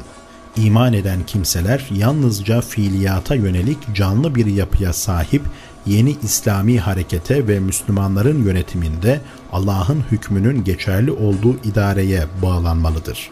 Müslüman bu esası daha İslam'a ilk adımını attığı sırada Allah'tan başka ilah bulunmadığına ve Hazreti Muhammed'in onun Resulü olduğuna şahitlik eder etmez gerçekleştirmelidir. Zira İslami toplum ancak bu şekilde oluşabilir. Aksi takdirde bireylerin dayanışma içerisinde bulunduğu ve birbirine bağlı olduğu müstakil ve başlı başına var olan bir canlı varlık misali, organları bir bütün olarak gövdenin yaşaması, devamlılığı ve gelişmesi için çalışan, varlığına yönelik tehditlere karşı kendisini müdafaa edebilen bir toplumda temsil bulamamış, tek tek şahısların sayıları ne kadar çok olursa olsun gönüllerinde yer alan soyut bir akide esasıyla böyle bir toplum gerçekleşemez. Söz konusu canlılık fonksiyonları cahili idarelerden bağımsız, bireylerin davranışlarını kontrol edip düzenleyen, onları İslami kimliklerini sağlamlaştırmaya, geliştirmeye ve yerleştirmeye sevk eden cahiliye sistemlerine karşı çıkarak bu sistemleri yeryüzünden silmeye yönelten bir idare sayesinde devreye girebilir. İslam bu şekilde meydana geldi. Öz ama içerik bakımından zengin bir teorik esasa dayanan İslam, getirdiği akide temeline bağlı, kendisinden bağımsız olduğu cahiliyeye karşı olan canlı ve fiiliyata yönelik bir toplumda bu şekilde temsil bulabilir. Aksi halde fiilen varlık gösteremeyen bir teori biçiminde var olamaz. İslam'ın yeniden ihyası da ancak bu şekilde olabilir. Hangi zaman ve mekanda olursa olsun fiiliyata yönelik kendi canlı ihya mantığından saparak onu cahiliye toplumunun gölgesi altında yeniden tesis etmek imkansızdır. Sözü edilen yöntem esası üzerine bir İslam ümmeti tesis etmek, tesis ettiği bu ümmetin varlığını canlı ve fiiliyata yönelik bir topluma dayandırmak ve akidesini o toplumun çimentosu durumuna getirmek isteyen İslam, yalnızca insandaki insani yönü ortaya çıkarmayı, onu kuvvetlendirip kökleştirmeyi ve böylece insanın yapısına giren diğer tüm unsurların üzerine çıkarmayı hedefler. Bu hedef uğrunda tüm kanunlarında, şeriatında ve hükümlerinde kullandığı değişmez çizgisi doğrultusunda yoluna devam eder. İnsanın yapısı canlıların ve hatta tüm maddi varlıkların yapılarıyla ortak özelliklere sahiptir. Bu yüzden bilgiç geçinen bazı cahiller onu bazen hayvan bazen de cansız bir madde olarak nitelendirme vehmine kapılmışlardır. Ancak insan hayvan ve cansız maddelerle olan ortak özelliklerinin yanı sıra bunlardan ayrılıp müstakil bir varlık olduğunu gösteren özelliklere de sahiptir. Zaten bahsi geçen bilgiç cahillerde karşısında boyunlarının büküldüğü bu hakikatleri samimiyetten uzak, üstü kapalı sözlerle itiraf etmek mecburiyetinde kalmışlardır. İslami yöntemin bu prensibe dayanan çok açık ve pratik neticelerinden biri de İslam toplumunun ağırlık merkezinin ırk, dil, renk, coğrafi yakınlık gibi basit olgulardan kaydırılıp sadece akide bağı üzerine kurulması ve burada insanın hayvanlarla olan ortak özelliklerini değil, insani özelliklerini öne çıkarıp geliştirmektedir. İslam toplumunun her ırktan, her renk ve dilden insana açık oluşu ve bahsi geçen basit hayvani engellere değer vermeyişi de yine bu yöntemin apaçık ve pratik sonuçlarından biridir. Bu şekilde İslam potasına akan farklı birçok ırkın özellik ve kabiliyetleri bir arada eriyip kaynayarak emsallerine nispetle çok kısa denilebilecek bir süre içerisinde üstün özellikli, kaliteli, canlı bir bileşim vücuda gelmiş, aralarındaki uzak mesafeye, ulaşım, haberleşme imkanlarının yetersizliğine rağmen birbirleriyle kaynaşmış bu homojen kitle, o günün dünyasındaki bütün insanlığın enerjisini kendisinde toplayan büyük ve muhteşem bir İslam medeniyeti meydana getirmiştir. Egemen İslam toplumunda Arap, Fars, Suriyeli, Mısırlı, Mağripli, Türk, Çinli, Hintli, Romalı, Yunanlı, Endonezyalı, Afrikalı ve daha birçok kavim, ırk bir araya gelmiş, İslam toplumunu ve medeniyetini tesis için her birinin sahip olduğu özellikler birbiriyle dayanışma içerisinde kaynaşarak düzenli bir şekilde toplanmıştı. Bundan dolayıdır ki bu muhteşem medeniyet asla bir Arap medeniyeti olmamış, İslam medeniyeti olmuştur. Yine bu medeniyet ırka değil, her zaman için akideye dayanmıştır. Tüm bu insanlar eşitlik prensibi doğrultusunda muhabbet etrafında aynı hedef için bir araya toplanmışlardı. Bütün kabiliyetlerini son noktasına kadar sergileyerek kavmi özelliklerinin en derinlerini, köklülerini gün yüzüne çıkararak şahsi, ırki ya da tarihi tüm tecrübelerini değerlendirerek eşitlik prensibi doğrultusunda mensubu oldukları, içerisinde birbiriyle tek Allah'a inanç bağıyla kaynaştıkları ve hiçbir engelleme ile karşılaşmaksızın bünyesinde yalnızca insani yönlerinin ön plana çıktığı bir İslam toplumunun tesisine giriştiler. Tarihin seyri boyunca hiçbir toplum böylesine zengin, renkli, sosyal unsuru bir araya getirememiştir. Tarihte geçmiş devirlerin beşeri birleşme hususundaki en büyük ve tanınmış hareketine Roma İmparatorluğu örnektir. Bu imparatorluk çok çeşitli milletleri, birçok renk ve dildeki insan gruplarını ve farklı zümreleri bünyesinde toplamıştı. Ancak insanlık bağına dayanmayan bu birlik, akide gibi üstün bir değerle de temsil edilmiyordu. İmparatorluğun birliği, tüm toprakları üzerinde köleler ve asiller sınıfına ayrılan bir sınıf esasına, ekseriyetle Romalıların idareci, diğer kavimlerin idare edilen pozisyonunda olduğu bir ırkçılık temeline dayanıyordu. Bu bakımdan İslam toplumunun eriştiği birleşme zirvesine hiçbir zaman varamadığı gibi onun kadar verimli de olamadı. Son asırda dünya üzerinde başka birlikler de kuruldu. Örneğin Britanya İmparatorluğu, ancak o da varisi bulunduğu Roma Birliği'nin bir kopyasıdır. Bu birlik, İngilizlerin idareci olarak üstünlüklerine, imparatorluğa bağlı sömürge ülkelerine dayanan ırkçı ve sömürgeci bir birlikti. Bir devrin İspanya, Portekiz ve Fransa'sı gibi Avrupa'nın diğer imparatorluklarının tümü de böyledir. Tüm denemeler bayağı iğrenç ve utanç verici bir düzey sergilemiştir. Komünizm de kendince millet, ırk, vatan, dil ve renk engellerini aşan bir başka birlik kurmaya yeltendi. Ancak bunu her bakımdan insani bir esasa değil, sınıf temeline dayandırdı ve dolayısıyla Roma Birliği'nin bir başka şekli oldu. Roma Birliği asiller sınıfına dayandırıyordu. Bu yeni birlik denemesi ise işçi sınıfına dayanmaktadır. Bunda insanları motive eden güç diğer sınıflara duyulan müthiş kindir. Kin dolu bu zavallı birlik insanlığa tarih boyunca görülen neticelerin en kötüsünü verebilir, bundan başka bir şey veremez. Bu birlik zihniyeti en başta hayvani nitelikleri öne çıkarma, bunları kuvvetlendirme, geliştirme temeline dayanmakta ve bu nitelikleri de insanın temel ihtiyaçları olarak kabul etmektedir. Bu ihtiyaçlar beslenme, barınma ve cinsel dürtüleri tatmin etmektir. Halbuki bu sayılanlar temel ihtiyaç noktasında insanların da hayvanların da ortak oldukları özelliklerdir. Ama komünizme göre insanlık tarihi bir ekmek kapma tarihidir. Belli başlı insani vasıfları ön plana çıkaran ve tesis ettiği insani toplumda bunları yüceltip geliştiren Rabbani yöntemiyle İslam, diğer sistemlerden tamamen ayrılmış ve ayrılmaya da devam edecektir.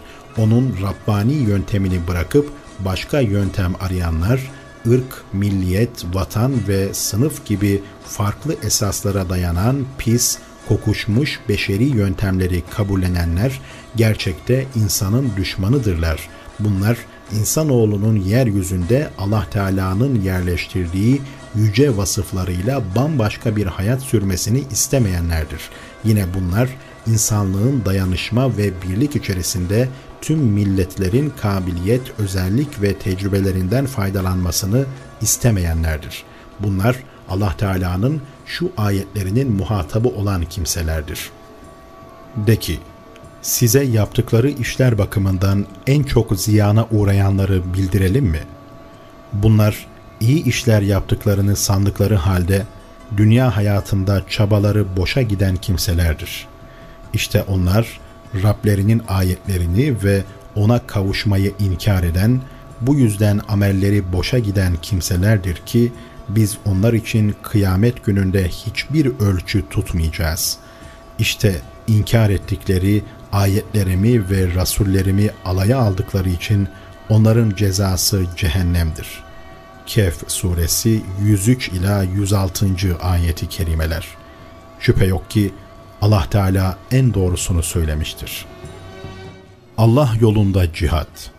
İbnül Kayyım el-Cevzi Zadül Meat adlı kitabının peygamber olarak gönderilişinden Allah'a kavuşma anına kadar Resulullah'ın kafirleri ve münafıkları hidayete davet ediş aşamaları başlıklı bölümünde cihat konusunu şu şekilde özetler. Allah Teala'nın Resulullah'a vahyettiği ilk ayet, oku, yaratan Rabbinin adıyla, Alak suresi birinci ayeti kerimesidir. Bu ayet, onun peygamberliğinin başlangıcını oluşturmaktadır. Allah Teala bu aşamada ona kendi başına okumasını emretmiştir. Zira henüz tebliğ ile görevlendirmemiştir. Arkasından, ey bürünüp sarınan Resulüm, Müddessir bir ve ikinci ayetleri indirdi. oku emri kendisini ey bürünüp sarınan hitabıyla başlayan talimatın takip ettiği bir bildiriydi. Sonra kabile içerisindeki yakın akrabalarını uyarması emredildi. Daha sonra da sırasıyla kabilesini, çevredeki Arap kabileleri, tüm Arapları ve nihayet bütün insanlığı uyardı. Peygamberliğinin ilk on küsür yılında insanları savaş ve haraçsız, yalnızca uyarı yoluyla davet etti. Bu süre zarfında kendisine sabretme, göz yumma, aldırmama, geçip gitme emri verilmişti. Daha sonra hicret ve savaş izni verildi. Sonra kendisine saldıranlarla savaşma, kendisinden ellerini çekip savaşmayanlara dokunmama emri verildi. Ve nihayet din, hakimiyet kazanıp yalnızca Allah'a ait oluncaya kadar müşriklerle savaşması emredildi. Cihat emriyle birlikte Resulullah'ın karşısındaki kafirler bu hususta üç kısma ayrılmış oldular. bir Ateşkes imzalayıp barış halinde bulunanlar. iki Savaş halinde bulunanlar. üç Zımmiler. Ateşkes yapıp barış imzalayanlara anlaşma süresince dokunmamakla, karşı taraf sözleşmeye sadık kaldığı sürece verdiği sözü tutmakla, anlaşma şartlarına riayet etmeyeceklerinden endişe ettiği takdirde sözleşmelerini feshetmekle, ancak anlaşmanın bozulduğunu bildirmedikçe onlara savaş açmamakla ve sözleşmeyi bozanlara savaş açmakla emrolundu. Tevbe suresinin nüzulüyle bunların her birisiyle ilgili hükümler daha bir netlik kazandı. Tevbe suresiyle düşmanlık sergileyen ehli kitapla da cizye verinceye yahut İslam'a dahil oluncaya değin savaşması emredildi. Bunun yanı sıra kafirler ve münafıklarla cihad etme, onlara katı davranma, kafirlerle kılıç ve mızrakla, münafıklarla da delil ve dille cihad etme emredildi. Diğer taraftan kafirlerle yapılan sözleşmelerden uzak durma ve sözleşme önerilerini reddetme emredildi. Böylece bu sure ile birlikte kendileriyle sözleşme yapılan düşmanlar da üç kısma ayrılmış oldu. bir Kendileriyle savaşma emri aldığı gruplar. Bunlar sözleşmelerini bozup sözlerinden cayanlardır. Resulullah bu emir doğrultusunda bunlarla savaşa girmiş ve kendilerini mağlup etmiştir. iki Belirli bir süre için sözleşme imzalayıp da buna riayetle kendisine karşı savaş hazırlığı yapmayanlar. Bunlar hakkında sözleşme süresini tamamlama emri almıştır. üç Sözleşmeleri bulunmamakla birlikte Resulullah'a savaş açmamış ya da kendileriyle herhangi bir süre tayin edilmeksizin sözleşme yapılmış olanlar. Bu kısma girenlere dört ay mühlet vermesi ve mühletin bitiminde de savaş açması emredildi. Bu emirler doğrultusunda Resulullah sözleşmelerini bozmuş olanlarla savaştı ve onları hezimete uğrattı. Sözleşmesi olmamakla birlikte savaş açmayan veya süresiz sözleşme yapılan kafirlere dört ay mühlet verdi. Sözleşmesi olup da şartlarına riayet edenlere sözleşme süresinin sonuna kadar dokunmama emri verildi. Bu durumda olanların tamamı sözleşme süresi bitmeden küfürden dönüp İslam'a dahil olmuşlardır. Zımmilerse haraca bağlandı. Tevbe suresiyle kafirlerin Resulullah'a karşı bu konuda üçe ayrıldığı kesinleşti. bir Kendileriyle savaşılanlar. iki Anlaşmalılar. üç Zımmiler. Peşinden anlaşmalılarla ateşkes imzalamış olanların İslam'a girişiyle geriye iki kısım kaldı. Kendileriyle savaşılanlar ve zımmiler. Resulullah'la savaşa girişenler ondan korkanlardı. Bu şekilde yeryüzündeki insanlar ona göre üçe ayrılmış oldu. Kendisine iman eden Müslümanlar, kendisiyle barış yapıp emniyette olanlar, kendisinden korkan ve bu yüzden savaşa girişenler. Münafıklara karşı nasıl davranması gerektiğine gelince, bunları görünüşlerine göre kabul edip kalplerindeki niyetlerini Allah'a bırakmakla, onlara karşı ilim ve delille ikna yolu cihad etmekle, onlardan yüz çevirmek ve kendilerine sert davranmakla, onlara kalplerini etkileyecek sözler söylemekle, cenaze namazlarını kılmamak ve kabirlerinin başına gidip onlar için istiğfar etmemekle emrolundu. Onlar için mağfiret dilemiş olsa dahi Allah'ın onları bağışlamayacağı bildirildi. İşte Resulullah'ın kafirlere ve münafıklara karşı takınması gereken tavır ve davranışlar bunlardı. İslam'da cihadın safhalarına ilişkin bu şahane özetten, üzerinde uzun uzadıya durulması gereken ancak burada ayrıntılarına girme imkanımız olmadığından yalnızca kısaca değinmekle yetineceğimiz, İslam'ın fiiliyata yönelik yöntemiyle ilgili bazı engin ve köklü özellikler çıkmaktadır. İlk özellik, İslam dininin kullandığı yöntemin sahip olduğu ciddi pratiklik ve fiiliyata yönelik olma halidir. Bu din, beşeri pratiğin karşısına varlığıyla eşdeğer vasıtalarla dikilen bir harekettir. Kavramlarda ifadesini bulan ve kendisine hareket içerisinde ortaya çıkan bazı pratik kurumların dayandığı cahiliye inancına karşı koymaktadır. Hareket içerisinde kendisini gösteren bu kurumları da bir takım maddi güç odakları teyit etmektedir. Bunun için de İslami hareket hiçbir boyutunu dışarıda bırakmaksızın bu pratik olgunun her parçasının karşısına ona karşı koyabilecek bir önlem çıkarıyor. İnsanların akide sistemlerini ve düşünce tarzlarını düzeltme yolunda tebliğ ve davet yöntemine başvuruyor. Cahiliyenin ayakta durmasını sağlayan kurumları ve güç odaklarını yıkmak için tebliğ yoluyla insanların akidelerini ve düşünce tarzlarını değiştirmenin yanı sıra kuvvet ve cihat silahlarını da kullanıyor. Bu kurumlarla güç odakları vicdanlara uyguladıkları baskıyla kitlelere yüce Rablerinden başkasının hakimiyetini kabul ettirerek kulluk yaptırıyorlar. İslami hareket ne kişilerin vicdanları üzerinde baskı kurmaya kalkışır ve ne de güç karşısında tebliğ ile yetinir. İnsanları kula kulluk zilletinden kurtararak ortağı olmayan Allah'a kulluk mertebesine çıkarırken, bu dinin kullandığı yönteme göre yeri geldiğinde kuvvete başvurmak, tebliğ ile aynı şey olup bu ikisi arasında fark yoktur. İkinci özellik. Açığa çıkan bu özellik onun aktif harekete dayalı pratikliğe ve esnekliğe sahip oluşudur. Bu hareket hedefe giderken bir takım aşamalardan geçer ki elinde her aşamanın ihtiyaçlarına cevap verecek uygun vasıtalar vardır. Bir aşama sona erdiğinde onu bir sonraki takip eder. İslam fiilen uygulama halinde bulunan vakanın karşısına soyut teorilerle çıkmaz. Yine bu tür vakanın aşamalarını yalnızca esnekliği olmayan sert önlemlerle de karşılamaz.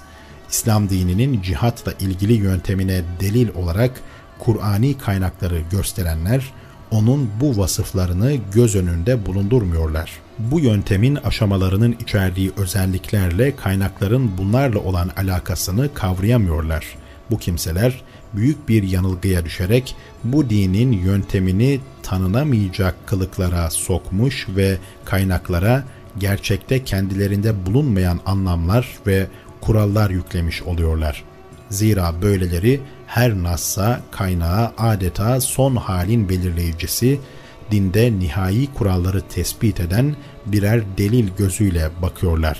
İslamiyet'e isimden başka bağlılıkları kalmayan, Müslümanların karşı karşıya kaldığı ümitsizliğe sevk eden pratiğin baskısı altında akıl ve ruhça yılgınlığa kapılan bu insanlar, İslam'da cihadın gayesi yalnızca müdafadır derler. Bu şekilde tağutların tümünü yeryüzünden tamamen silmek, insanları kulların kulluğundan kurtarıp tüm kulların Rabbi olan tek Allah'ın kulu haline getirmek yönteminden uzaklaştırmakla bu dini şirin gösterdiklerini zannederler. Halbuki sahip olduğu akideyi insanlara zorla kabul ettirmeye kalkışmaksızın, bu akide ile insanlar arasında bulunan engelleri ortadan kaldırmak suretiyle onları kula kulluktan kurtarıp yalnızca Rablerine kul olma mertebesine yükseltmek İslami yöntemin bir gereğidir. Bu ise hükümran siyasi nizamları ortadan kaldırmak ya da bunların teslim olup elleriyle cizye vermek zorunda bırakılmalarıyla mümkündür. Böylece siyasi otorite serbest bir ortam oluşturur. Dileyen bu dinin getirdiği akideyi kabul eder, dileyense reddeder. Yine her iki kesimle İslam arasındaki engeller ortadan kalkmış olur. Üçüncü özellik, hareketin kesintisizliği ve vasıtaların değişikliği İslam'ı ne belirlenmiş esaslarından ve ne de somut hedeflerinden uzaklaştırabilir. İlk günden başlayarak yakın akrabalara, Kureyş'e, tüm Araplara ya da bütün insanlara hitap ederken tek bir esası tebliğ ediyor, onları tek bir hedefe ulaştırmak istiyordu. Bu hedefte insanlığı kula kulluktan kurtararak yalnızca Allah'ın kulluğuna yöneltmekti. Bu hususta en küçük bir pazarlık ve müsamaha mümkün değildi. Bundan sonra ise önceki bölümde söylediğimiz gibi bu yegane hedefi gerçekleştirme yolunda her birisinde değişik vasıtaların kullanıldığı belirlenmiş aşamalara sahip belirli bir plan doğrultusunda hareket ediyordu. Dördüncü özellik, yukarıda Zadül Mead'dan aldığımız şahane özette de belirtildiği üzere İslam toplumuyla diğerleri arasındaki münasebetlere ilişkin hukuka dayalı disiplin, söz konusu disiplinin dayandığı temel, tek Allah'a teslimiyetin tüm insanların uyması veya aynen onaylaması gereken evrensel bir esas oluşudur. Bu yüzden de hiçbir siyasi otorite ya da maddi güç bu esasın daveti karşısına engel olarak dikilemez. Onun karşısında tutunamaz. Bu davetle tüm insanlar arasında hiçbir engel bulunmayacaktır.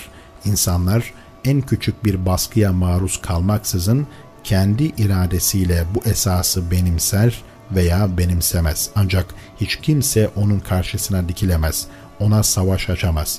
Kim böyle bir şeye kalkışırsa İslam ortadan kaldırıncaya veya teslim oluncaya dek onunla savaşır.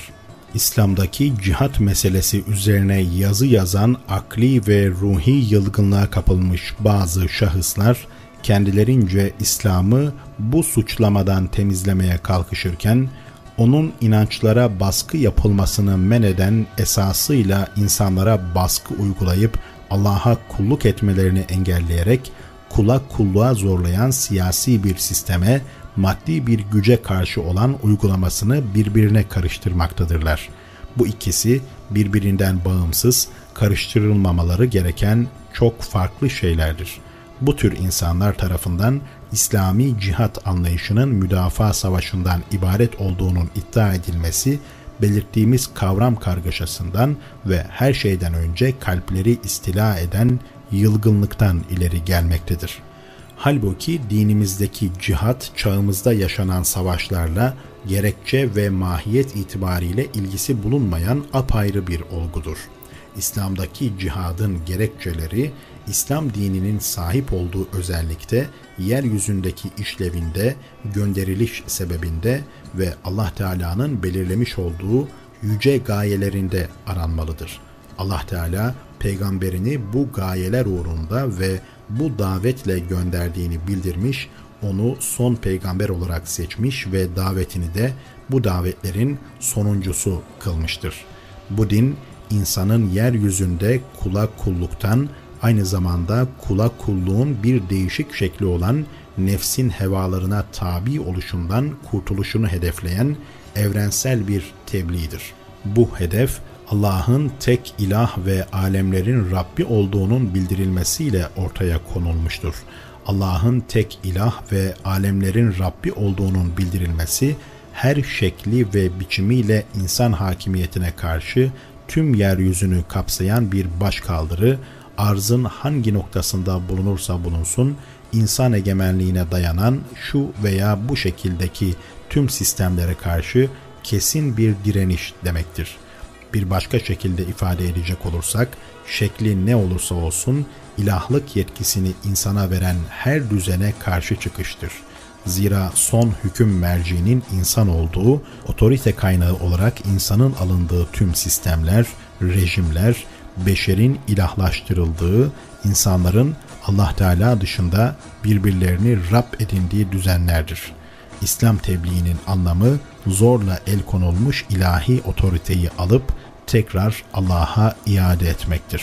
İnsanları kendi uydurdukları ve adına hukuk dedikleri bir takım prensiplerle idare ederek onları kul, kendilerini ise Rab mevkiine oturtan, Allah'ın yetkilerini gasp edenleri alaşağı etmektir.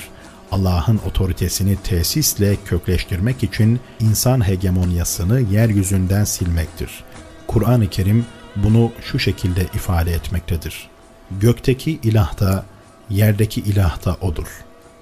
O hakimdir. Her şeyi bilendir. Zuhruf Suresi seksen dördüncü Ayet. Hüküm sadece Allah'a aittir. O size kendisinden başkasına ibadet etmemenizi emretmiştir. İşte dosdoğru din budur. Yusuf Suresi kırkıncı Ayet. Resulüm de ki, ey ehli kitap, sizinle bizim aramızda müşterek olan bir söze geliniz. Allah'tan başkasına tapmayalım. Ona hiçbir şeyi eş tutmayalım ve Allah'ı bırakıp da kimimiz kimimizi ilahlaştırmasın. Eğer onlar yine yüz çevirirlerse işte o zaman şahit olun ki biz Müslümanlarız deyiniz. Ali İmran Suresi altmış dördüncü Ayet. Allah Teala'nın yeryüzündeki hakimiyeti ne Hristiyan kilisesinde rastlandığı üzere yeryüzünde hükümranlığı ileri gelen din adamlarının kullanması ve ne de teokrasi denilen sistemlerde görüldüğü yönüyle ilahların sözcülüğüne soyunan bazı kimselerin kutsal idareleriyle tesis edilebilir. Allah Teala'nın yeryüzündeki hakimiyeti sadece O'nun şeriatının geçerli ve yüce şeriatında belirledikleri şartlar doğrultusunda her şeyin ama her şeyin O'na tabi olmasıyla tesis edilir. Allah'ın yeryüzündeki hakimiyetini tesis etmek, insan hegemonyasını engellemek, otoriteyi O'nu gasp eden kulların elinden alarak Allah Teala'ya iade etmek, İnsan kafasının ürünü olan düzmece kanunları ortadan kaldırarak sadece Allah'ın şeriatının hakim olmasını sağlamak. Bütün bunlar sırf tebliğ ve bildiriyle gerçekleştirilemez. Zira Allah'ın yetkisini gasp edip de insanların sırtına binmiş olan zorbalar sırf tebliğ ve bildiriyle hükümranlıklarını terk edecek değillerdir. Şayet böyle olmuş olsaydı Allah Teala'nın dinini yeryüzüne yerleştirmek için gayret sarf eden peygamberlerin işlerinin çok kolay olması gerekirdi. Halbuki peygamberlerin hayatı, bu dinin insanlığın çıkışından beri süregelen tarihi bunun aksini göstermektedir. Bir yaşam tarzı olarak La ilahe illallah. İslam akidesinin ilk rükününün birinci yarısı La ilahe illallah şehadet kelimesinde ifadesini bulan tek Allah'a kulluktur. İkinci yarısı ise Muhammedun Resulullah cümlesiyle temsil edilen söz konusu kulluğun keyfiyetini nasıl tatbik edilmesi gerektiğini Resulullah'a dayandırmaktır. Bu akide her iki parçasıyla ancak bir müminin kalbinde temsil bulur. Zira hem bunları takip eden prensipler hem de İslami rükunlar bu iki esasın icaplarıdır. Allah'ın meleklerine, kitaplarına, ahiret gününe, hayır ve şerde, kadere iman etmek, namaz kılmak, hacca gitmek, oruç tutmak, zekat vermek, hatler, tazirler, helal, haram, sosyal muameleler, İslam düşünce yapısı ve hukuk sistemi, bütün bunlar tek Allah'a ubudiyet esasına dayanır. Bunların kaynağı ise Resulullah'ın Rabbinden alıp bizlere aktardığı çağrıdır. İslam toplumu bu prensibin ve onun gereklerinin uygulandığı toplumdur. Gerekleriyle birlikte bu prensibi özümsemeyen bir toplum, İslami toplum vasfını taşıyamaz. Bu bakımdan Allah'tan başka ilah yoktur, Muhammed de onun Resulüdür şehadet cümlesi, her boyutuyla İslam ümmetinin hayat dayanağı olan yöntemin temel prensibidir. Bu prensibin bulunmadığı yerde bu hayatta var olamaz. Bundan başka bir prensibin üzerinde yükselen veya bunun yanı sıra başka bir prensibe daha dayanan ya da dayanağı buna yabancı başka prensipler olan yaşam biçimleri İslami değildir. Hüküm sadece Allah'a aittir. O size kendisinden başkasına ibadet etmemenizi emretmiştir. İşte dosdoğru din budur. Yusuf Suresi kırkıncı ayet. Kim Resul'e itaat ederse Allah'a itaat etmiş olur. Nisa Suresi sekseninci ayet. Bu öz, kesin ve mutlak ifade, İslam dininin özünü ilgilendiren temel konular ve dinamik pratiği hususunda şu kısa ve ayırıcı sözlerin belirlenmesinde bize yardımcı olmaktadır. A. Bu cümle İslam toplumunun tabiatının belirlenmesine yardım eder. B. İslam toplumunun oluşum yönteminin anlaşılmasında yardımı dokunur. C. İslam toplumunun cahili toplumlara nasıl karşı koyması gerektiği hususunda faydalı olur. D. İslam'ın mevcut beşeri uygulamalara karşı koyma yönteminin tespitinde faydalı olur. Bu saydıklarımız geçmişte olduğu gibi günümüzde de İslam'ın hareket yönteminin belli başlı temel hayati meseleleridir.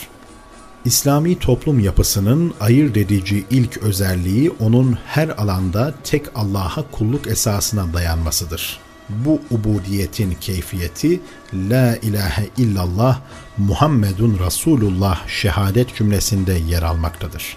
Bu ubudiyet şehadet cümleleri tarafından akide hakikatinin yanı sıra ibadet maksadı taşıyan hareketlerde ve kulluk kurallarında da temsil edilir.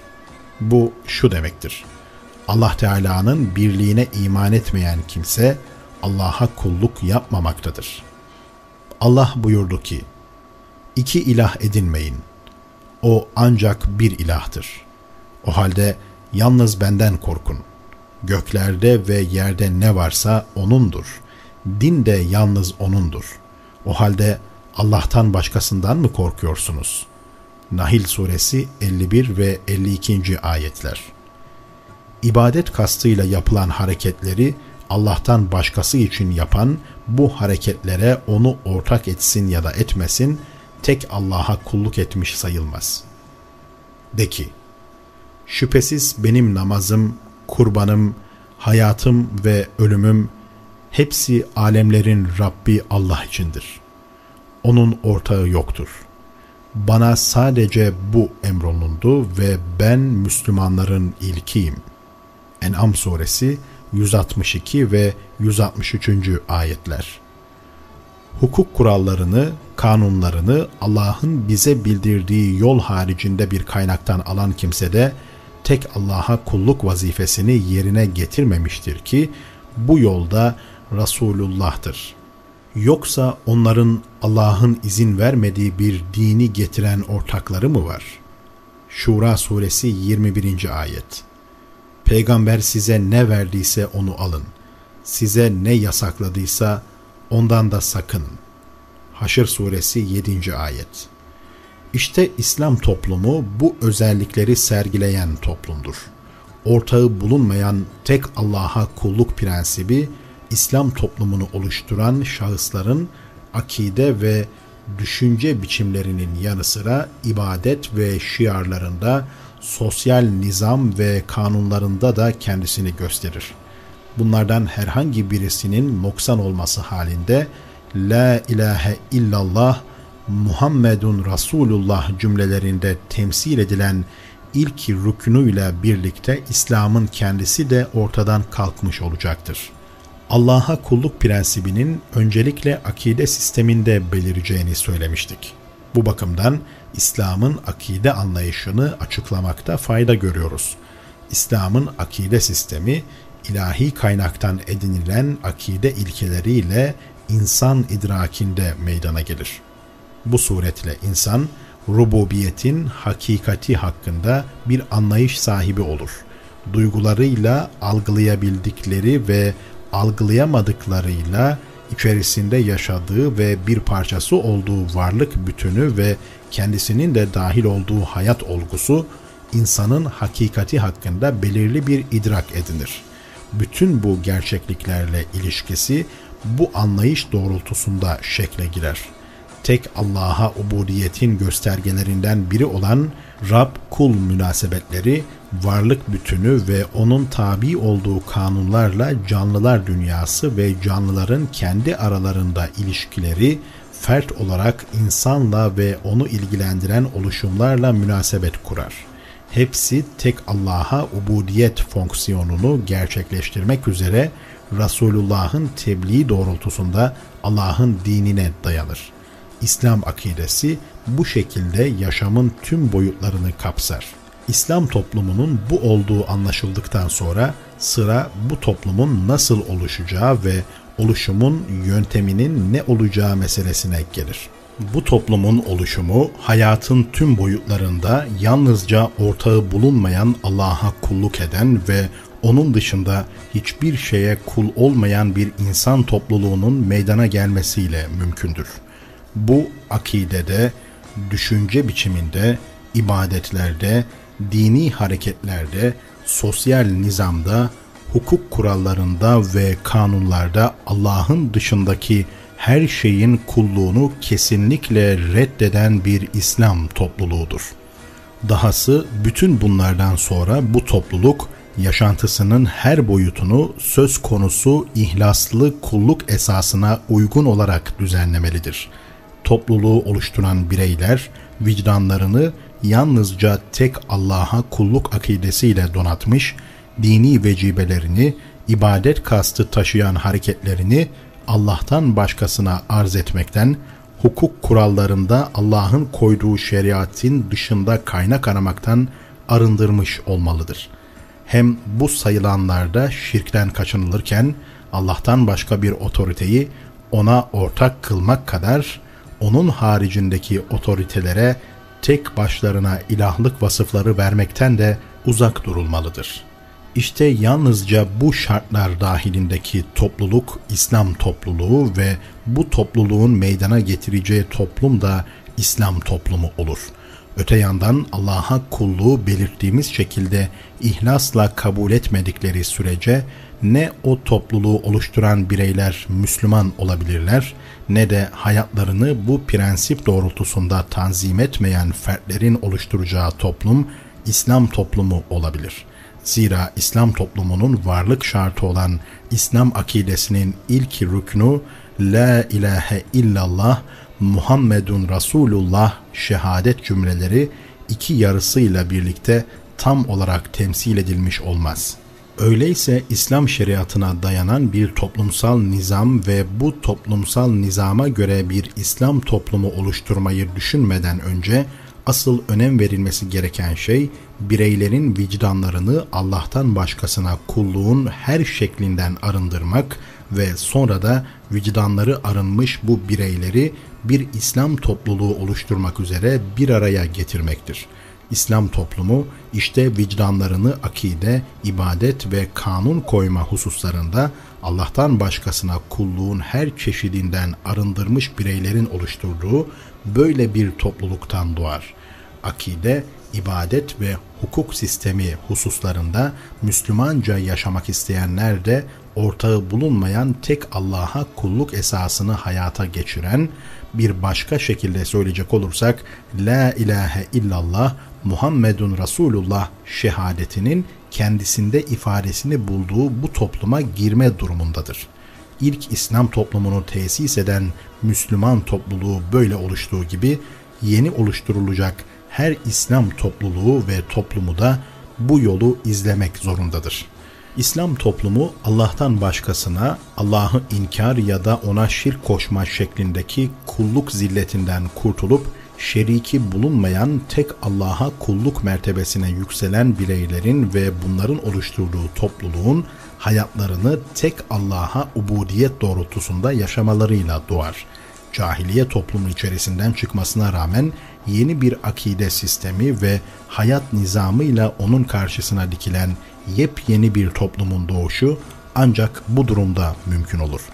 bu akide esasına dayanacak olan yeni toplum aynı zamanda La ilahe illallah Muhammedun Resulullah cümlelerinde ifadesini bulan İslam'ın ilk rükününü her iki parçasıyla da hayata geçirir. İslam toplumunun içerisinden çıktığı eski cahiliye toplumu onunla barış veya savaş halinde bulunabileceği gibi topyekün ona katılabilir de katılmayabilir de. Ancak cahiliye toplumunun gerek tesis aşamasındaki şahıslara ve topluluklara gerekse de fiilen tesisinden sonra İslam toplumuyla sürekli savaş halinde bulunması tarihi bir vakadır. İslami davet seyri içerisinde Nuh Aleyhisselam'dan Muhammed Aleyhisselam'a kadar bu böyle süre gelmiştir.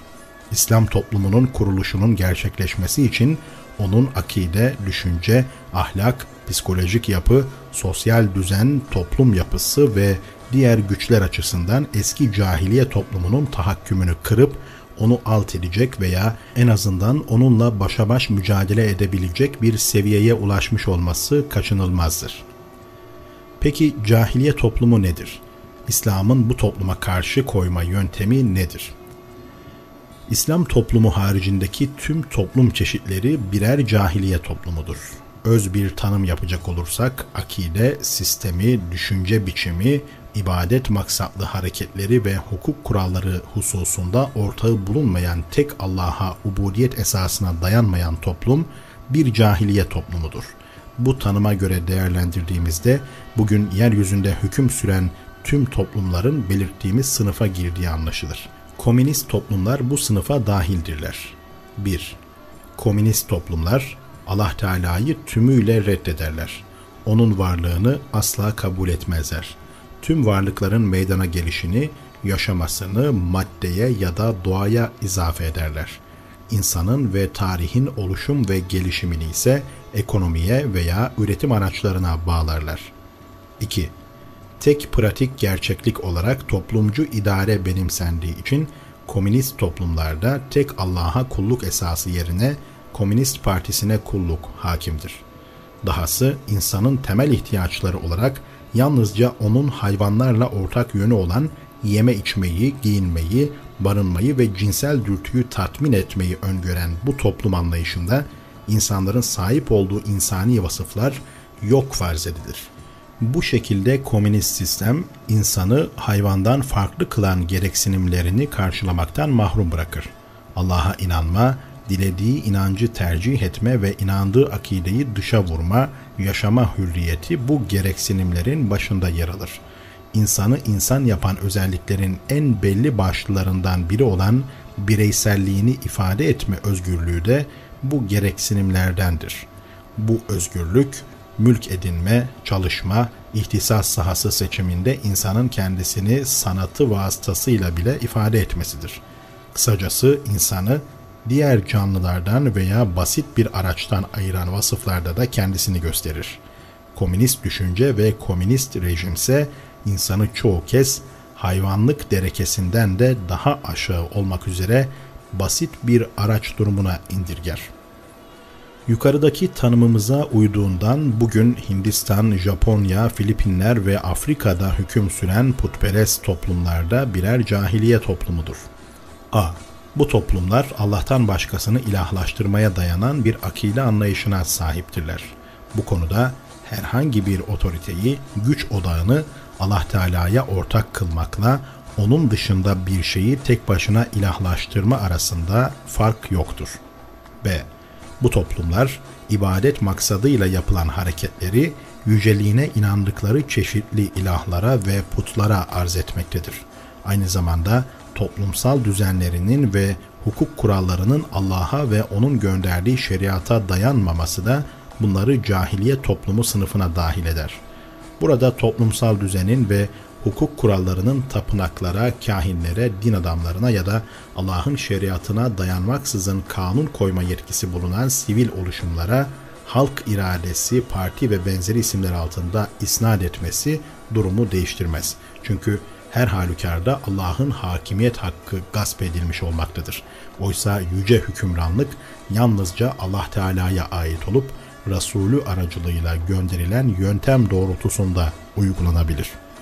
Bugün yeryüzünde mevcut Yahudi ve Hristiyan toplumlar da yaptığımız tanımın çerçevesine girdiklerinden dolayı cahiliye toplumu sınıfına dahildir.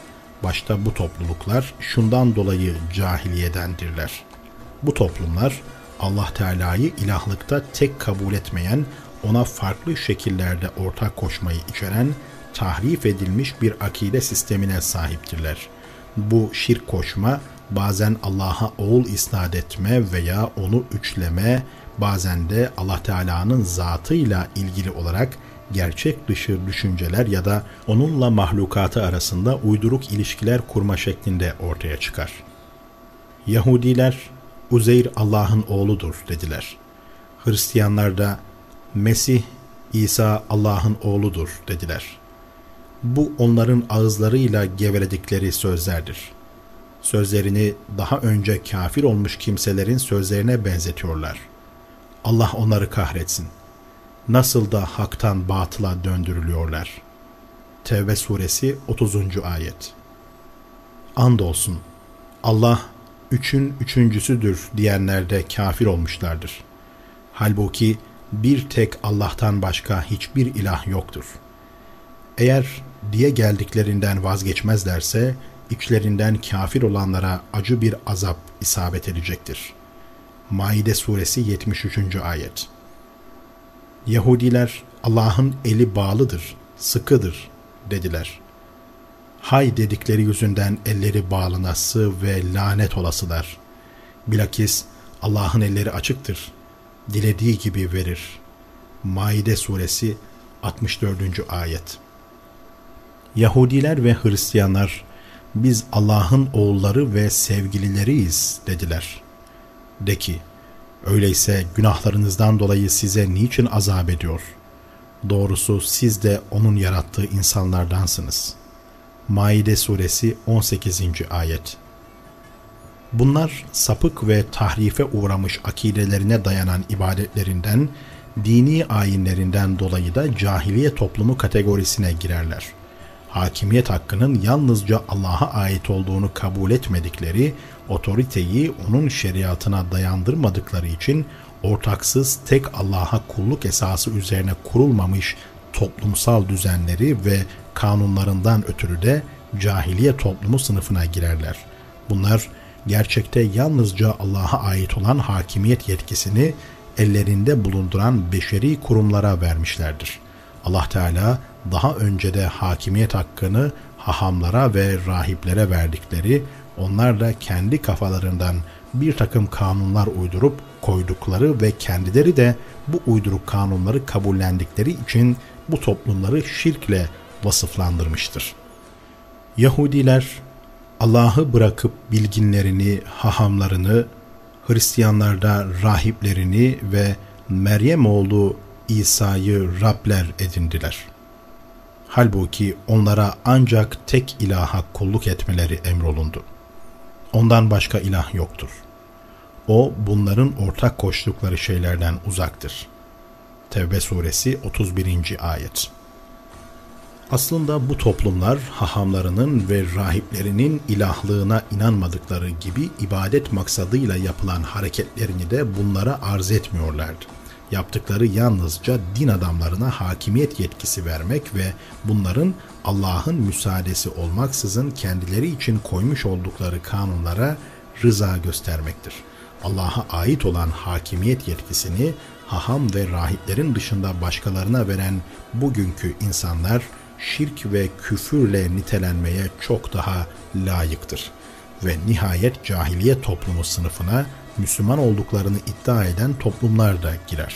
Bunlar cahiliye toplumu kategorisine Allah'tan başkasının ilahlığına inandıkları yahut ibadet kastıyla yapılan hareketleri onun dışında birilerine arz ettikleri için girmiyorlar. Bu kategoriye girişlerinin sebebi hayatlarını düzenlerken tek Allah'a kulluk prensibine dayanmamalarıdır.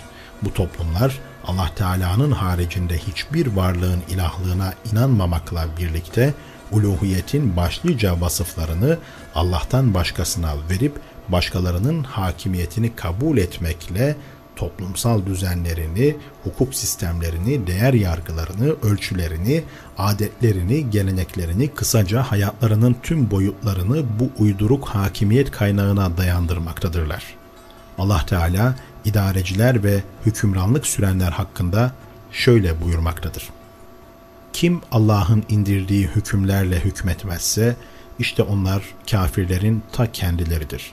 Maide suresi kırk dördüncü ayet. Allah Teala idare edilenler hakkında da şöyle buyurmaktadır: Sana indirilene ve senden önce indirilenlere inandıklarını ileri sürenleri görmedin mi?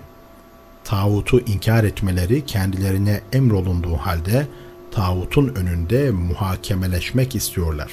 Halbuki şeytan onları büsbütün saptırmak istiyor. Nisa suresi altmışıncı ayet. Konu şu ayeti kerime ile nihayete ermektedir. Hayır, Rabbine andolsun ki aralarında çıkan anlaşmazlık hususunda seni hakem kılıp sonra da verdiğin hükümden içlerinde hiçbir sıkıntı duymaksızın onu tam manasıyla kabullenmedikçe iman etmiş olmazlar. Nisa suresi altmış beşinci ayet. Allah Teala geçmişte Yahudilerle Hristiyanları, günümüzde Müslümanlık iddiasında bulunanların kendi aralarından bazı insanlar için yaptığı gibi hahamlarını ve rahiplerini Rab edinmek suretiyle Allah'a kulluğu bırakıp şirke düşüp küfre sapmakla nitelendirmişti. Yahudilerle Hristiyanların bu davranışları Allah Teala tarafından tıpkı Meryem oğlu İsa'nın ilahlaştırılması ve ona tapınılması gibi bir şirk olarak nitelendirilmiştir. Zira bu da diğeri gibi tek Allah'a kulluktan, onun dininden ve la ilahe illallah'a şehadetin dışına çıkaran bir fiildir. Bugün Müslümanlık iddiasında bulunan toplumlardan bir kısmı laik olduklarını, dinle hiçbir ilgilerinin bulunmadığını açık bir şekilde ifade ediyorlar. Bir kısmı ise dine hürmetkar olduğunu açıklamakla birlikte gaybı inkarla sosyal düzenlerini bilimsellik esasına dayandırarak bilimselliğin de dinle asla uzlaşamayacağını söylüyorlar. Bu ancak kara cahillerden sadır olabilecek bir hezeyandır. Bir kısmı da hakimiyet yetkisini Allah'ın dışında bir varlığa vererek kendi kafalarından kanunlar uydurmakta ve sonra da bu kanunlara Allah'ın şeriatı demektedir. Tek Allah'a ubudiyet noktasından bütün bunlar arasında herhangi bir fark yoktur. Durum bu şekilde kesin hatlarıyla açıklığa kavuşturulduğunda İslam'ın bir bütün olarak cahiliye toplumlarına karşı alacağı tavır tek bir cümleyle özetlenebilir. Kendi kriterlerine vurduğunda İslam dini tüm bu toplumların Müslümanlık ve Allah'ın şeriatına uygunluk iddiasını kesinlikle reddeder. İslam, bu toplumları taşıdıkları isimlere, etiketlere ve edindikleri sloganlara göre değerlendirmez. Sonuç itibariyle hepsi yaşam biçimlerini İslam şeriatının istediği şekilde tek Allah'a kulluğa dayandırmama gerçeğinde birleşirler. Bunun içindir ki Müslümanlık iddiasında bulunan bu toplumlarda aynı vasfı, yani cahiliye toplumu olma vasfını paylaşırlar. Alemin nizamı. Ortağı bulunmayan tek Allah'a kulluk prensibini ve bunun tatbikini Resulullah'ın tebliğine dayandırmayı, her iki yarısıyla La ilahe illallah Muhammedun Resulullah şehadet cümlesinin hayata geçirilme şekli olarak alan İslam, hem vicdanlarda hem de uygulamada akide sistemini gerçek anlamda Allah'a kulluk temeline oturtur. Bu kulluk prensibini akide, ibadet ve hukuk sisteminde yaşatırken La ilahe illallah Muhammedun Resulullah şehadet cümlesini bu yaşam biçiminin temsilcisi ve ana hatlarının belirleyicisi olarak gören İslam, yapısını bütünüyle bu esas üzerine bina eder. İslam dini yapısını insanların bildiği sosyal nizamlardan tam manasıyla ayrılmasını sağlayan eşsiz bir bakış açısı üzerine inşa ederken, davetin sadece insan varlığına değil, her şeyi kapsayan bir varlık anlayışına, yine yalnızca insanın hayat biçimine değil, tüm kainatı kapsayan bir yönteme dayandırır.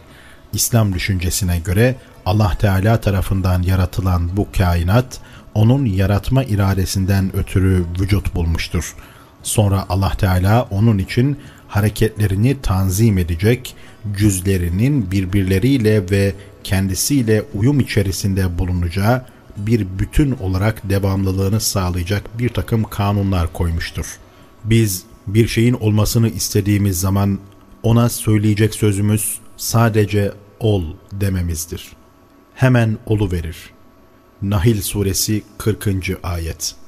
Her şeyi yaratıp ona bir nizam veren ve onu inceden inceye takdir ve tayin eden Allah yüceler yücesidir. Furkan Suresi ikinci ayet. Bu alemin arkasında işleyişini koordine eden ve cüzlerin kendi aralarındaki ve bütünle olan uyumunu sağlayan bir kanunlar manzumesi bulunmaktadır. Bu kanunlar Allah dilemediği sürece hiçbir değişime uğramaksızın cüzlerin ve bütünün tam bir uyum içerisinde sürüp gitmelerini temin eder.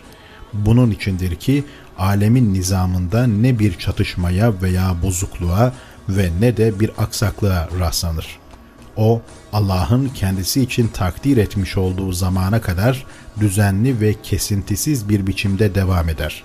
Aynı zamanda bu kainat, Allah Teala'nın iradesine karşı gelmeye, takdirini tanımamaya ve kendisi için koyduğu kanunlara uymamaya bir an dahi olsun kalkışmaksızın hazırlamış olduğu plan çerçevesinde onun iradesine ve hareketlerini tanzim edip iç uyumunu sağlamak üzere koyduğu kanunlar manzumesine ram olmuş, kayıtsız şartsız teslim olmuştur. Kainat bu özelliklere sahip olacak şekilde yaratıldığından Allah'ın dilediği zamana dek en küçük bir düzensizlik ve karmaşaya maruz kalmaz. Şüphesiz ki Rabbiniz gökleri ve yeri altı günde yaratan, sonra arşa istiva eden, geceyi durmadan kendisini kovalayan gündüze bürüyüp örten, güneşi, ayı ve yıldızları emrine boyun eğmiş durumda yaratan Allah'tır. Bilesiniz ki yaratmak da emretmek de ona mahsustur. Alemlerin Rabbi Allah ne yücedir. Araf Suresi elli dördüncü ayet. Kainat bütününün bir cüzü olması hasebiyle insan fıtratının bağlı bulunduğu kanunlar, tüm varlıkların kendisine tabi olduğu kanunların dışında değildir. Diğerleri gibi o da Allah Teala tarafından yaratılmıştır. İnsan maddeden yeryüzünün balçığından vücuda getirilmiştir.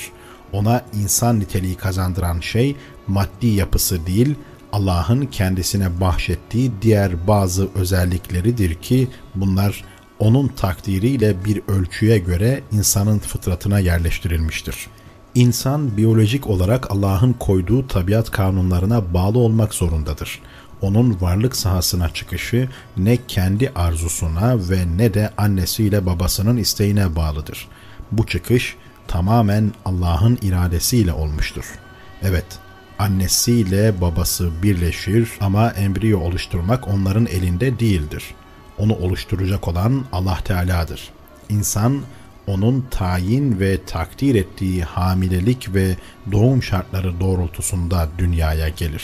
Allah Teala tarafından teneffüse uygun yaratılan havayı yine onun dilediği kadar ve belirlediği şekilde soluyan çocuk, bir canlı varlık olarak acı duyar, zevk alır, açlık, susuzluk çeker, yer içer, yiyip içtiklerini hazmeder.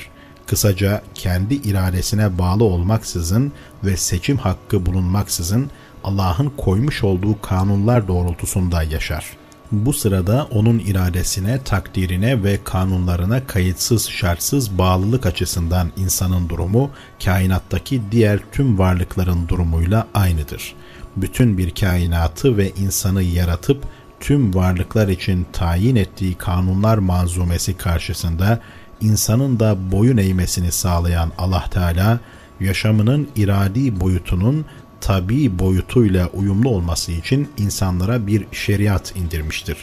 Buna göre şeriat, insanın tabiatıyla varlık bütününe hükmünü geçiren ve bunları birbirleriyle uzlaştıran bir kanunlar manzumesinden ibarettir. Allah'ın her kelamı, emri, nehyi, vaadi, tehdidi, kanunu ve yönlendirici işareti onun evrensel kanunlarındandır. Allah'ın ezelde fıtratlarına yerleştirdiği bizim tabiat kanunları dediğimiz ilahi kanunların bir parçası olarak varlık kanunlarının doğrulayıcısıdırlar. Nitekim bunların Allah tarafından yapılarına yerleştirilmiş olan gaye doğrultusunda ve onun takdiri çerçevesinde gerçekleştiğine her an şahit olmaktayız. Bu durum, Allah'ın insan hayatını tanzim için koyduğu şeriatın bir kainat kanunu olduğunu açıkça göstermektedir. Bu kainatla uyum içerisinde bulunmak ve ondaki tüm varlıkların tabi olduğu umumi yasalara tabiyet anlamındadır. O halde insanın yaşantısıyla içerisinde yaşadığı ve bir parçası olduğu kainat arasında ahengin sağlanabilmesi için diğer bir ifadeyle insan hayatının iç boyutunun bağlı bulunduğu kanunlarla dış boyutunun bağlı olduğu kanunların uyumlu bir bütün oluşturabilmeleri gerekir. Kısacası insan hem kendi kendisiyle ve hem de dış çevreyle barışık olabilmesi için bu şeriatın kabulü zorunludur.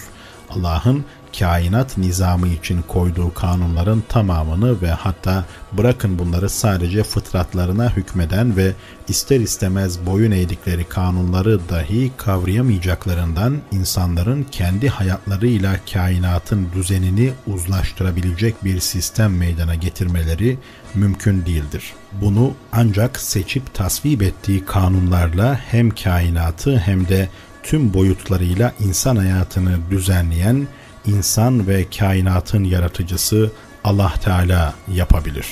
Bundan ötürüdür ki bu uzlaşmanın temin edilebilmesi için İslam akidesinin gerçekleşmesi lüzumlu olmasından da öte Allah'ın şeriatının tatbik edilmesi için kaçınılmaz bir zorunluluktur.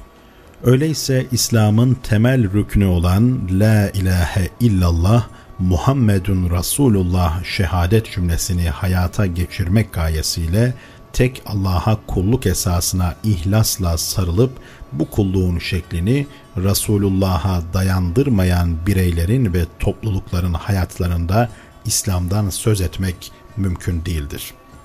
Kainatta geçerli olan genel yasalarla sağlanacak mutlak uyum, insan hayatını her türlü fesattan muhafaza edeceği gibi ona her alanda sayısız faydalar da temin eder. İnsanların hem kendileri ve hem de kainat düzeniyle barışık olmaları ancak bu şekilde sağlanabilir. İnsanların kainat nizamıyla barış içerisinde olması, davranışlarının kainatın hareketlerine, istikametinin de onun istikametine uyması demektir. İslam şeriatının zahiri davranışlarıyla tabiatları arasındaki uyumu kolaylıkla oluşturmasından dolayı kendi kendileriyle barışık olan insanların hareketleriyle fıtratlarının sağlam motifleri arasında zıtlık, dolayısıyla da çatışma görülmez. Üstelik bu uyum diğer insanlarla olan münasebetlere ve genel aktivitelere de dinamizm katar. Zira bu durumda bütün insanlar kainat kanunlarının uyumlu bir parçası olan müşterek bir yönetim doğrultusunda hareket ederler. Bu şekilde kainatın sahip olduğu sırların güç ve hazinelerinin kolayca ortaya çıkarılmasıyla ve bunların Allah'ın şeriatının direktifleri doğrultusunda bütün bir insanlığın istifadesine sunulması da büyük faydalar getirecektir. Allah'ın şeriatının zıttı insanların hevalarıdır. Eğer hak onların kötü arzu ve isteklerine uysaydı, mutlaka gökler ve yerle bunlarda bulunanlar bozulur giderdi. Müminun Suresi yetmiş birinci. Ayet. İslam düşüncesi işte bu yüzdendir ki kendi dayanağı olan hak ile göklerin ve yerin dayandığı hak gerçeğini birleştirmiştir. O, hem dünya hem de ahiret hayatını bu gerçek çerçevesinde düzene kor. Allah Teala kullarını bu ölçüye göre hesaba çeker. Ona uymayanları cezalandırır. Zira hak değişmeyen tek gerçektir.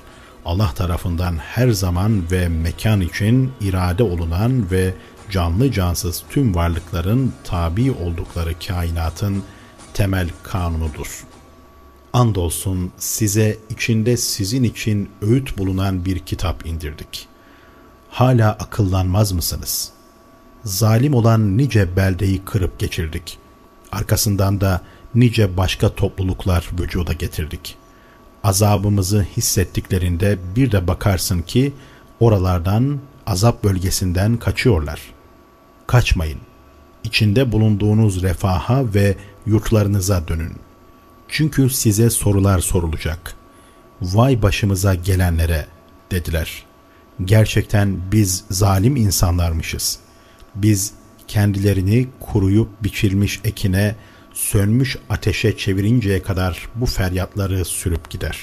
Biz göğü, yeri ve bunlar arasındakileri oyuncular olarak yaratmadık. Eğer bir eğlence edinmek isteseydik, onu kendi tarafımızdan edinirdik. Bu irademizin eseri olurdu. Ama biz bunu yapanlardan değiliz. Bilakis biz hakkı batılın tepesine bindiririz de o batılın işini bitirir. Bir de bakarsınız ki batıl yok olup gitmiştir. Allah'a yakıştırdığınız sıfatlardan dolayı yazıklar olsun size. Göklerde ve yerde kimler varsa ona aittir. Onun huzurunda bulunanlar ona ibadet hususunda kibirlenmezler ve yorulmazlar. Onlar bıkıp usanmaksızın gece gündüz Allah'ı tesbih ederler. Enbiya suresi on ila yirminci ayeti kerimeler. İnsan tabiatı bu hakkı ta benliğinin derinliklerinde hisseder. Zira hem yapısal özelliği ve hem de içerisinde yer aldığı kainat kendisine varlığın hakka dayandığını, hakkın esas olduğunu, kainatta geçerli tüm kanunların onun üzerinde yükseldiğini, onun sarsılmaz olduğunu, farklı yollara sapmadığını, işlevinin değişilmezliğini, cüzleri arasında çelişki ve çatışma bulunmadığını, geçici rastlantılar, yolunu şaşırmış kaçamaklar, değişken emeller ve kör ihtiraslar doğrultusunda değil, bilakis her boyutuyla önceden hesaplanmış, güçlü ve hassas düzeninde cereyan ettiğini ilham eder. Bu yüzden kişi hevasının, emellerinin sevkiyle tabiatının derinliklerinde saklı bulunan haktan uzaklaştığı anda fıtri yapısıyla çatışır. Böyle bir çatışma Allah'ın şeriatının bırakılıp hevaya dayanan bir yaşam biçimi edinildiği ve tıpkı yaratıcısına boyun eğen kainat misali Allah'a mutlak teslimiyetin bulunmadığı durumlarda baş gösterir. Söz konusu çatışmanın bir benzerine bireyler, cemiyetler, milletler ve kuşakların yanı sıra insanlık ile etrafını saran kainat arasında da rastlanabilir. Bu durumda kainatın tüm güçleri ve hazineleri insanlığın imarı ve saadetine vesile olmaktan çıkıp bir yıkım ve bozgunculuk aracı halini alırlar. Öyleyse Allah'ın gönderdiği şeriatı yeryüzüne hakim kılmanın görünürdeki başlıca hedefi yalnızca ahiret için çalışmak değildir. Zira dünya ve ahiret gelişim zincirinin birbirinin devamı niteliğindeki iki halkasıdır. Allah'ın şeriatı işte bu iki halka arasında ve insanın hayatıyla kainat kanunları arasındaki uyumu temin etmektedir. Kainatta geçerli genel kanunlarla sağlanan uyum, insanlığın mutluluğunu sadece ahirete ertelemez. Bilakis mutluluğu ilk halka olan bu dünya hayatında başlatarak somut bir hale getirir. Daha sonra ahirette de bunu tamamlayarak doruk noktasına çıkarır. İşte İslam düşüncesinin varlık alemine ve bu alem içerisinde insanlığın varlığına bakışı böyledir. Bu bakış açısı özü itibariyle insanlığın bildiği bütün bakış açılarından temelde ayrılır. İslam'ın bakış açısı diğer toplumsal sistemlerin, ideolojilerin hiçbirinin dayanmadığı sorumluluklara dayanır. İlk olarak ona göre Allah'ın şeriatına tabi olmak, insanın hayatı ve kainat düzeniyle aynı anda hem insan fıtratına ve hem de kainata hükmeden genel yasalar arasındaki sağlıklı ilişkinin bir gereğidir. Bunu genel kainat ve tabiat kanunlarıyla insan hayatını tanzim eden şeriat arasındaki ilişkinin gerekliliği takip eder. Ortaksız tek Allah'a kulluk prensibi ancak bu sayede gerçekleşebilir. Yine bu gerekliliklerden biri de kainatın sadece Allah Teala'nın emrinde bulunduğu ve onun dışında hiçbir varlığın bunu iddia edemeyeceği prensibidir. Bu Müslüman ümmetin babası olan İbrahim Aleyhisselam ile yeryüzündeki tüm insanlar üzerinde hakimiyet iddiasında bulunmakla birlikte yıldızlar ve kainat üzerinde yetki sahipliğine soyunamayan Nemrut zorbası arasındaki münakaşa bu uyumun zorunluluğuna işaret etmektedir. Hazreti İbrahim'in kainat üzerinde hangi otorite hakimse insan hayatı üzerinde de onun hükümran olması gerektiğini ifade etmesi üzerine şaşkınlıktan dilini yutan Nemrut, bu apaçık delil karşısında verecek cevap bulamaz. Allah kendisine mülk, hükümdarlık ve zenginlik verdiği için şımararak Rabbi hakkında İbrahim'le tartışmaya gireni görmedin mi? İşte o zaman İbrahim, Rabbim hayat veren ve öldürendir demişti. O da hayat veren ve öldüren benim demişti. İbrahim, Allah güneşi doğudan getirmektedir. Haydi sen de onu batıdan getir dedi. Bunun üzerine kafir apışıp kaldı. Allah zalim kimseleri hidayete erdirmez. Bakara suresi iki yüz elli sekizinci ayet. Allah Teala her ne buyurmuşsa haktır. Göklerde ve yerdekiler ister istemez ona teslim olduğu halde onlar Allah'ın dininden başkasını mı arıyorlar? Halbuki ona döndürüleceklerdir. Ali İmran suresi seksen üçüncü ayet. İslam medeniyettir. İslam, biri İslam toplumu, diğeri de cahiliye toplumu olmak üzere sadece iki toplum tanır. İslam toplumu, akide, ibadet, şeriat, sosyal düzen, ahlak ve yaşam tarzı hususlarında İslam'ın uygulandığı toplumdur. Cahiliye toplumuysa İslam'ın tatbik edilmediği, İslam akide sisteminin, İslam düşüncesinin, nizam ve şeriatının, İslami değer yargılarının, kriterlerinin, ahlak ve yaşantısının yürürlükte olmadığı toplumdur. Hukuk sistemi ve yaşam biçimi olarak Allah'ın şeriatını kabul etmediği halde Müslümanlık iddiasına kalkan bireylerin oluşturduğu toplum, İslam toplumu değildir. Bunların namaz kılmaları, oruç tutmaları ve Kabe'yi ziyaret etmeleri durumu değiştirmez. Yine Allah Teala'nın çizdiği ve Resulullah'ın tebliğ ettiği şeriat haricinde kendi hevalarına göre kafalarından düzüp çağdaş İslam adıyla ortaya sürdükleri İslam toplumu değildir. Cahiliye toplumu tamamı bu cahili vasfa sahip olmak üzere çeşitli biçimlerde görünebilir. Bazen Allah'ın varlığını reddeden, tarihe diyalektik materyalizm açısından bakan ve sosyal nizam olarak bilimsel sosyalizm denilen sistemi tatbik eden bir toplum şeklinde ortaya çıkabilir. Bazen de Allah Teala'nın varlığını inkar etmemekle birlikte onu yeryüzü hükümranlığından el çektirerek yalnızca gökyüzü hakimiyetiyle sınırlayan, yaşamını onun şeriatı doğrultusunda düzenlemeyen, insan hayatı için koyduğu değişmez değerleri kabul etmeyen, kiliselerde, havra ve mescitlerde ibadete müsaade ederken Allah'ın şeriatının sosyal hayata hakim kılınma isteğini yasaklayan bir toplum olarak kendini gösterir.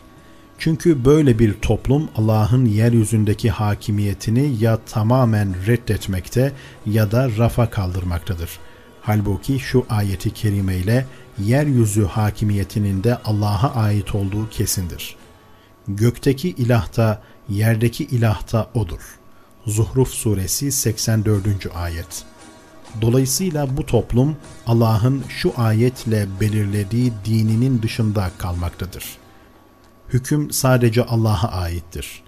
O size kendisinden başkasına ibadet etmemenizi emretmiştir. İşte dosdoğru din budur. Yusuf suresi kırkıncı ayet. Buna göre Allah'ın varlığını kabul de etse, insanların kiliselerde, havra ve mescitlerde ibadet etmelerine izin de verse bu toplum cahiliye toplumudur. Bu vasfıyla İslam toplumu yegane medeni toplumdur. Onun karşısında yer alan cahiliye toplumları ise her çeşidiyle geri kalmış toplumlardır. Bu mühim hakikatin açıklanması lazımdır. Geçmişte bir ara henüz matbaada bulunan bir eserim için Medeni İslam Toplumuna Doğru adıyla bir ilan vermiştim. İlanı ikinci kez yayımlarken içeriğine de uygun olmak üzere baştaki medeni kelimesini atarak yalnızca İslam Toplumuna Doğru adını kullanmıştım. Yaptığım bu değişiklik o sırada Fransızca yazan Cezayirli bir yazarın dikkatini çekmiş. Bu yazar söz konusu değişikliği İslam'ı psikolojik olarak savunma şeklinde yorumladı. Bu gerçekçi olmayan fiilin benim meselenin gerçek yüzüyle karşılaşmamı engellediğini iddia ederek bundan üzüntü duyduğunu ifade etti. Ben kendisini mazur gördüm. Zira bir zamanlar ben de tıpkı onun gibiydim. Kendisi o sırada ne düşünüyorsa aynen öyle düşünüyordum. Hatta bu konuyla ilgili olarak yazmayı ilk düşündüğümde beni en çok uğraştıran şey kendisini bugün uğraştıran medeniyetin tarifi meselesiydi. Ben ruhi ve fikri yapımı İslam kültürüne aykırı yabancı kaynaklı kültürel kalıntılardan o sıralar henüz arındıramamıştım. O zamanki açık İslami yönelişime rağmen bakış açımı daraltıp görüş netliğimi bozan bu kalıntılar bu konuda doğru bir sonuca ulaşmamı engelliyordu. Benim medeniyet düşüncem tıpkı Avrupa'daki gibiydi. Bu da bakış açımı daraltıyor, doğruyu olduğu gibi anlamama engel oluyordu. Daha sonra olay aydınlığa kavuştu. O zaman anladım ki medeni vasfına sahip olabilecek yegane toplum İslam toplumudur. Böylece medeni kelimesi havada kalacak, yeni hiçbir şey ifade etmeyecekti. Üstelik orada tutulması halinde benim bakış açımı daraltıp, görüş netliğimi bozarak doğru ve açık bir sonuca ulaşmama mani olan yabancı kalıntılar okuyucuların zihinlerini de karıştıracaktı. O halde münakaşa medeniyetin tarifinden kaynaklanıyordu. Dolayısıyla bu hakikatin açıklanması zorunluydu. İnsanların hakiki manada kula kulluk zilletinden kurtulduğu yegane toplum modeli, yüce hakimiyetin yalnızca Allah Teala'ya ait olduğu toplumdur. Bu toplumda ilahi şeriat yönetimde söz sahibidir. Bu toplum aynı zamanda insani medeniyet gerçeğinin hayata geçirilmiş halidir de. Zira insani medeniyetin dayanması gereken temel esaslar, insanın hakiki ve kamil manada kurtuluşunu ve toplumu oluşturan her bireyin mutlak onurunu korumasını sağlayan prensipleridir. Bazılarının kanun koyucu Rabler olarak ortaya çıktığı ve diğer insanların da onlara kulluk ederek itaat ettiği bir toplumda gerçek anlamda insan özgürlüğünden ve onurundan bahsetmek mümkün değildir. Burada biraz daha derine inerek şeriat vaaz etmenin bugün kendisinden anlaşıldığı üzere dar manada kanun koyuculuk olmadığını da vurgulayalım. İnsanların boyun eğdikleri düşünce biçimleri, yaşam tarzları, değer yargıları, kriterler ve adetler de şeriat vaaz etme kavramı içerisinde değerlendirilmesi gereken olgulardır. İnsanlarından bir kısmının bütün bu konularda diğerlerine zorbalıkta bulunduğu ve onların da bu zorbalığa rıza gösterdikleri bir toplum asla hür olamaz. Böyle bir toplum bir bölümünün Rab olduğu, kalanlarınsa bunlara kulluk yaptığı bireylerden oluştuğundan bir ilkel toplum, İslami tabirle cahiliye toplumudur. İslam toplumu tek Allah'ın hakimiyetinin geçerli olduğu ve İnsanlığın kula kulluk zilletinden kurtularak Allah'a ubudiyet mertebesine yükseldiği yegane medeni toplumdur. Buna göre İslam toplumu fertlerinin insani medeniyetin temel esası ve Allah'ın takdir ettiği insanlık onurunun temsilcisi olan hakiki ve kamil anlamda kurtuluşunu temin eder. Zira Allah Teala insanı yeryüzünün halifesi olarak nitelendirmekte ve meleği âlâ üyeliğiyle şereflendirmektedir.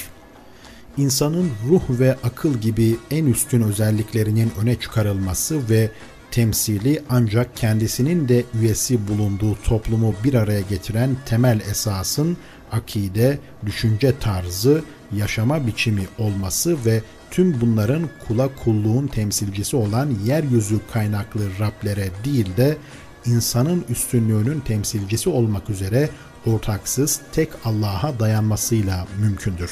Bunun haricinde toplumun birleşme esasını oluşturacak olan ırk, milliyet, renk, toprak parçası ve benzeri olguların insanın üstün özelliklerinin temsilcisi olamayacağı apaçık ortadadır. Zira insan, ırk, renk, milliyet ve aynı toprak parçası üzerinde yaşama öğelerinin de ötesinde insanlığını muhafaza edebilir. Fakat ruh ve düşünce öğelerinden soyutlandığında insan vasfını taşıması imkansızdır. Hem insan akidesini, bakış açısını, yöntemini, yaşam biçimini ve düşünce tarzını özgür iradesiyle değiştirebilir. Ancak hangi ırka mensup olarak ve hangi coğrafi sınırlar içerisinde doğacağını belirleme yetkisine sahip olmadığı gibi milliyetini ve derisinin rengini değiştirmek de kendi elinde değildir. Bu bakımdan medeni toplumlar kendisini meydana getiren fertlerin birbirine, özgür iradelerine ve kişisel seçimlerine dayanan bağlarla bağlandığı toplumlardır. Fertlerinin kendilerine insan vasfını kazandıran özgür iradelerinin haricindeki bağlar, yani ırk, renk, milliyet, vatan ve benzeri bağlar etrafında bir araya geldiği toplumlar ise ilkel, İslami tabirle cahili toplumlardır. İnsanları bir araya getiren temel esas olarak akide birliğini gören yegane toplum İslam toplumudur. Akide birliğinin siyah ırka, beyaz ırka, kızıl ve sarı ırklara, Arap, Rum, Fars, Habeşli ve diğer milletlere mensup tüm insanlığı tek bir ümmet halinde bir araya getirip kaynaştıran bir millet anlayışını doğurduğu tek örnek yine İslam toplumudur. Bu toplumda farklı kaynaklardan gelen bütün insanların Rabbi Allah'tır ve onların tamamı yalnızca O'na kulluk ederler. Üstünlük ancak takvayladır. Onların hepsi kullardan herhangi birinin emriyle değil, sadece Allah'ın şeriatı doğrultusunda bir araya gelirler ve eşit statüye sahiptirler. Bir toplumda ancak insanın insani yönü en yüce değer olarak görüldüğünde, yalnızca insani özellikleriyle itibar ve saygın kabul edildiğinde bu toplum medenidir. Buna karşılık gerek Marksist tarihi maddecilik doktrini şeklinde gerekse de maddi üretimin uğruna tüm insani vasıfların feda edilebileceği en yüce değer sayıldığı Avrupa, Amerika gibi kapitalist toplumlarda rastlanan maddi üretim modeli şeklinde tezahür etsin, en yüce değer olarak maddenin alındığı toplumlarsa geri kalmış ilkel toplum, İslami tabirle cahiliye toplumu statüsüne girmektedirler. Medeni toplum, bir diğer adıyla İslam toplumu, maddeyi ne teorik ve ne de maddi üretim modeli olarak küçük görür.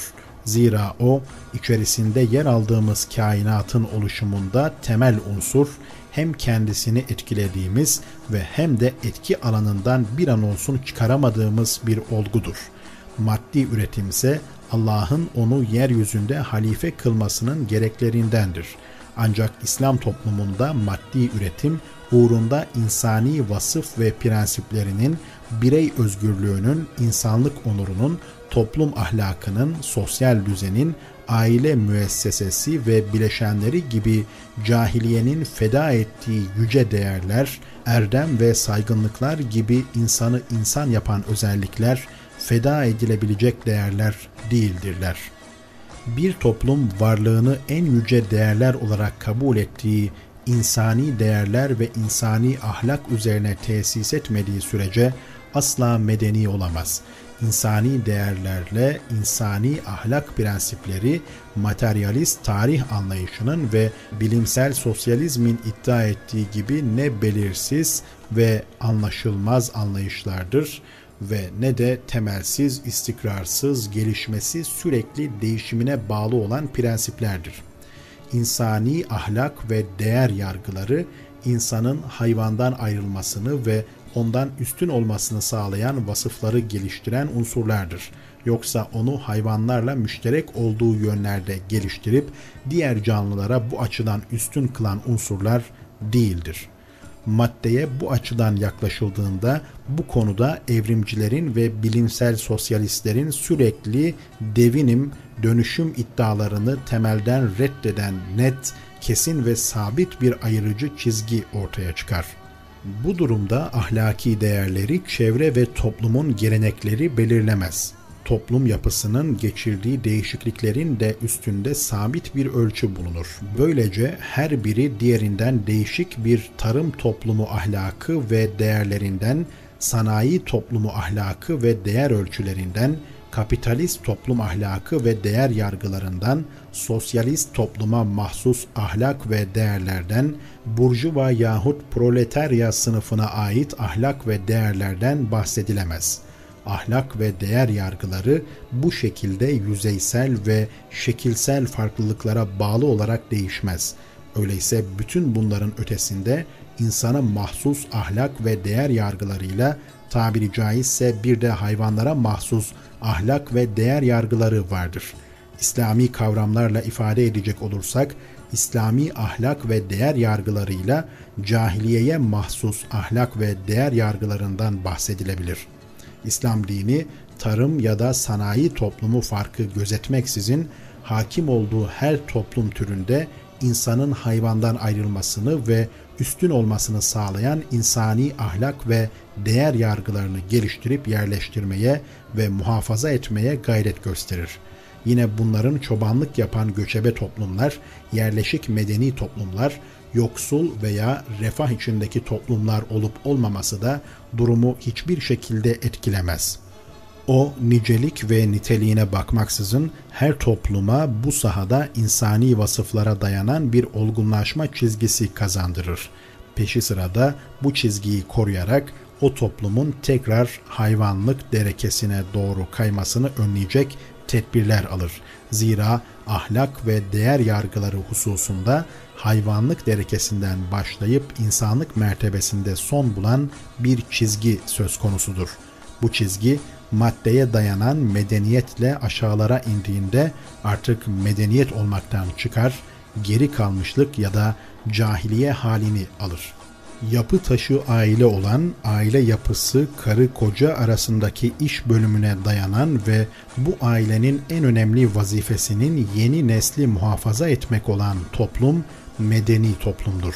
Zira biraz evvelki bölümde de bahsi geçen insani ahlak ve değer yargıları ancak bu tür bir aile ortamında doğup gelişir ve bir sonraki kuşağa aktarılır. Söz konusu insani ahlak ve değer yargıları aile dışında başka bir sosyal kurum veya kuruluşta asla doğup gelişemez.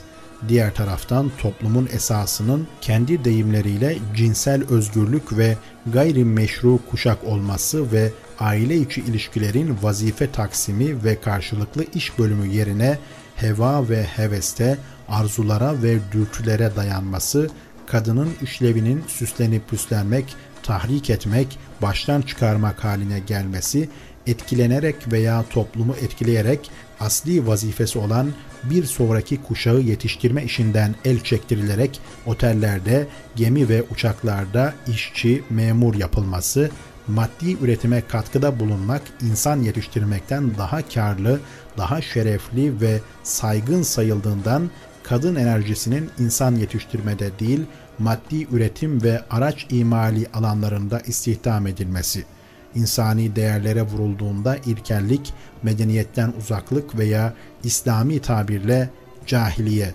demektir. Karşı cinsler arasındaki ilişki ve aile yapısı bir toplumun ilkel mi, medeni mi, cahili mi, İslami mi olduğuna dair karakter tespitinde başvurulacak kesin bir kriterdir.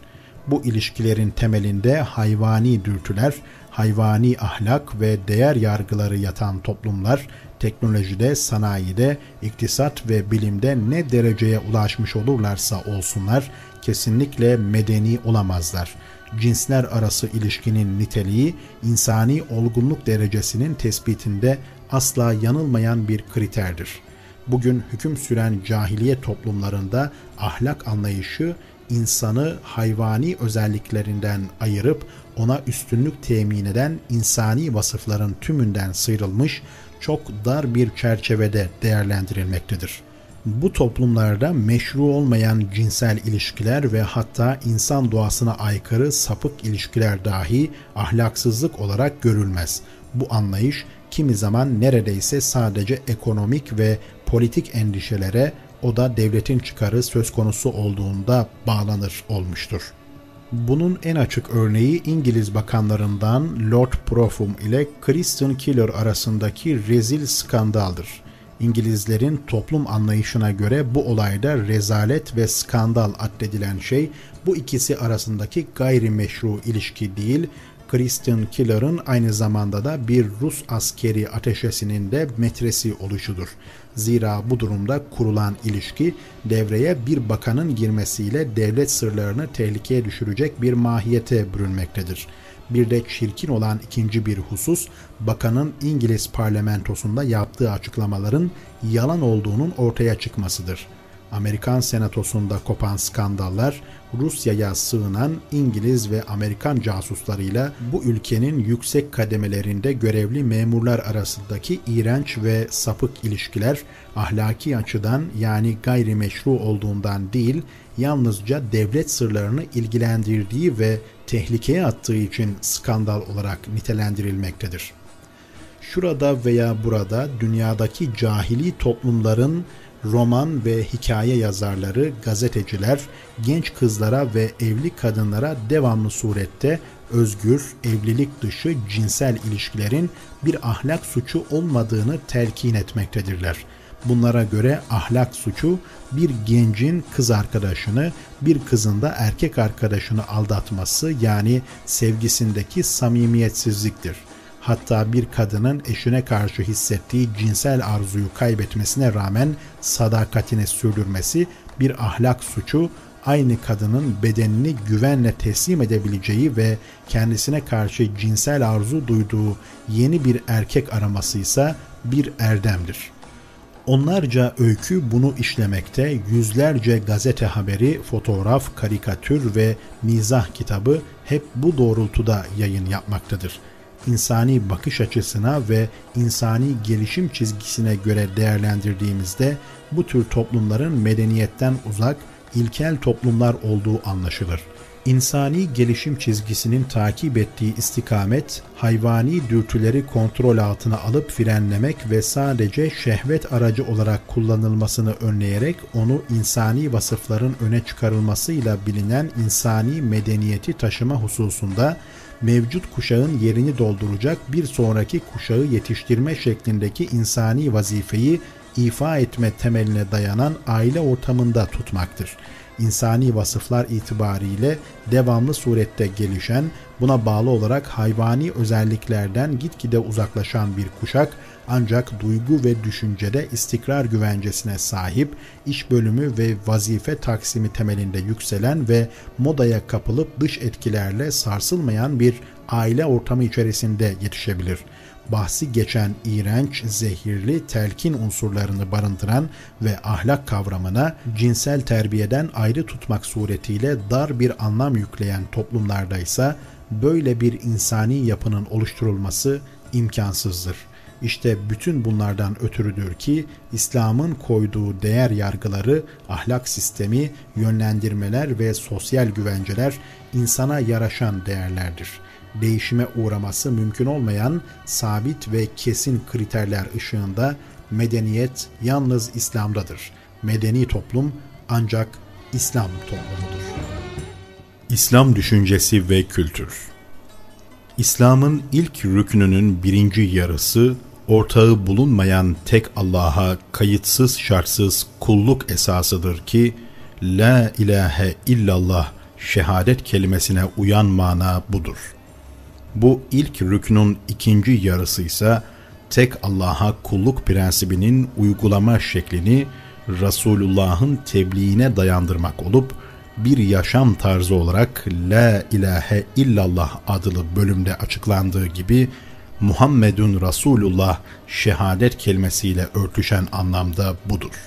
Tek Allah'a kulluk esası, akide, ibadet ve hukuk sistemi hususlarında yalnızca ortağı bulunmayan Allah'ı tanımakla varlık kazanır. Söz konusu bölümde açıklandığı gibi bir Müslüman, ilahlığın Allah'tan başkasında bulunabileceğine, ibadet kastı taşıyan hareketlerin onun haricinde herhangi bir varlığa arz edilebileceğine, hakimiyetin onun dışında kullarından herhangi birine veya bir kuruma ait olacağına inanamaz. Allah'a kulluk esası, akidenin ibadet maksadıyla yapılan hareketlerin ve hakimiyetin anlamlarından ilgili bölümde bahsetmiştik.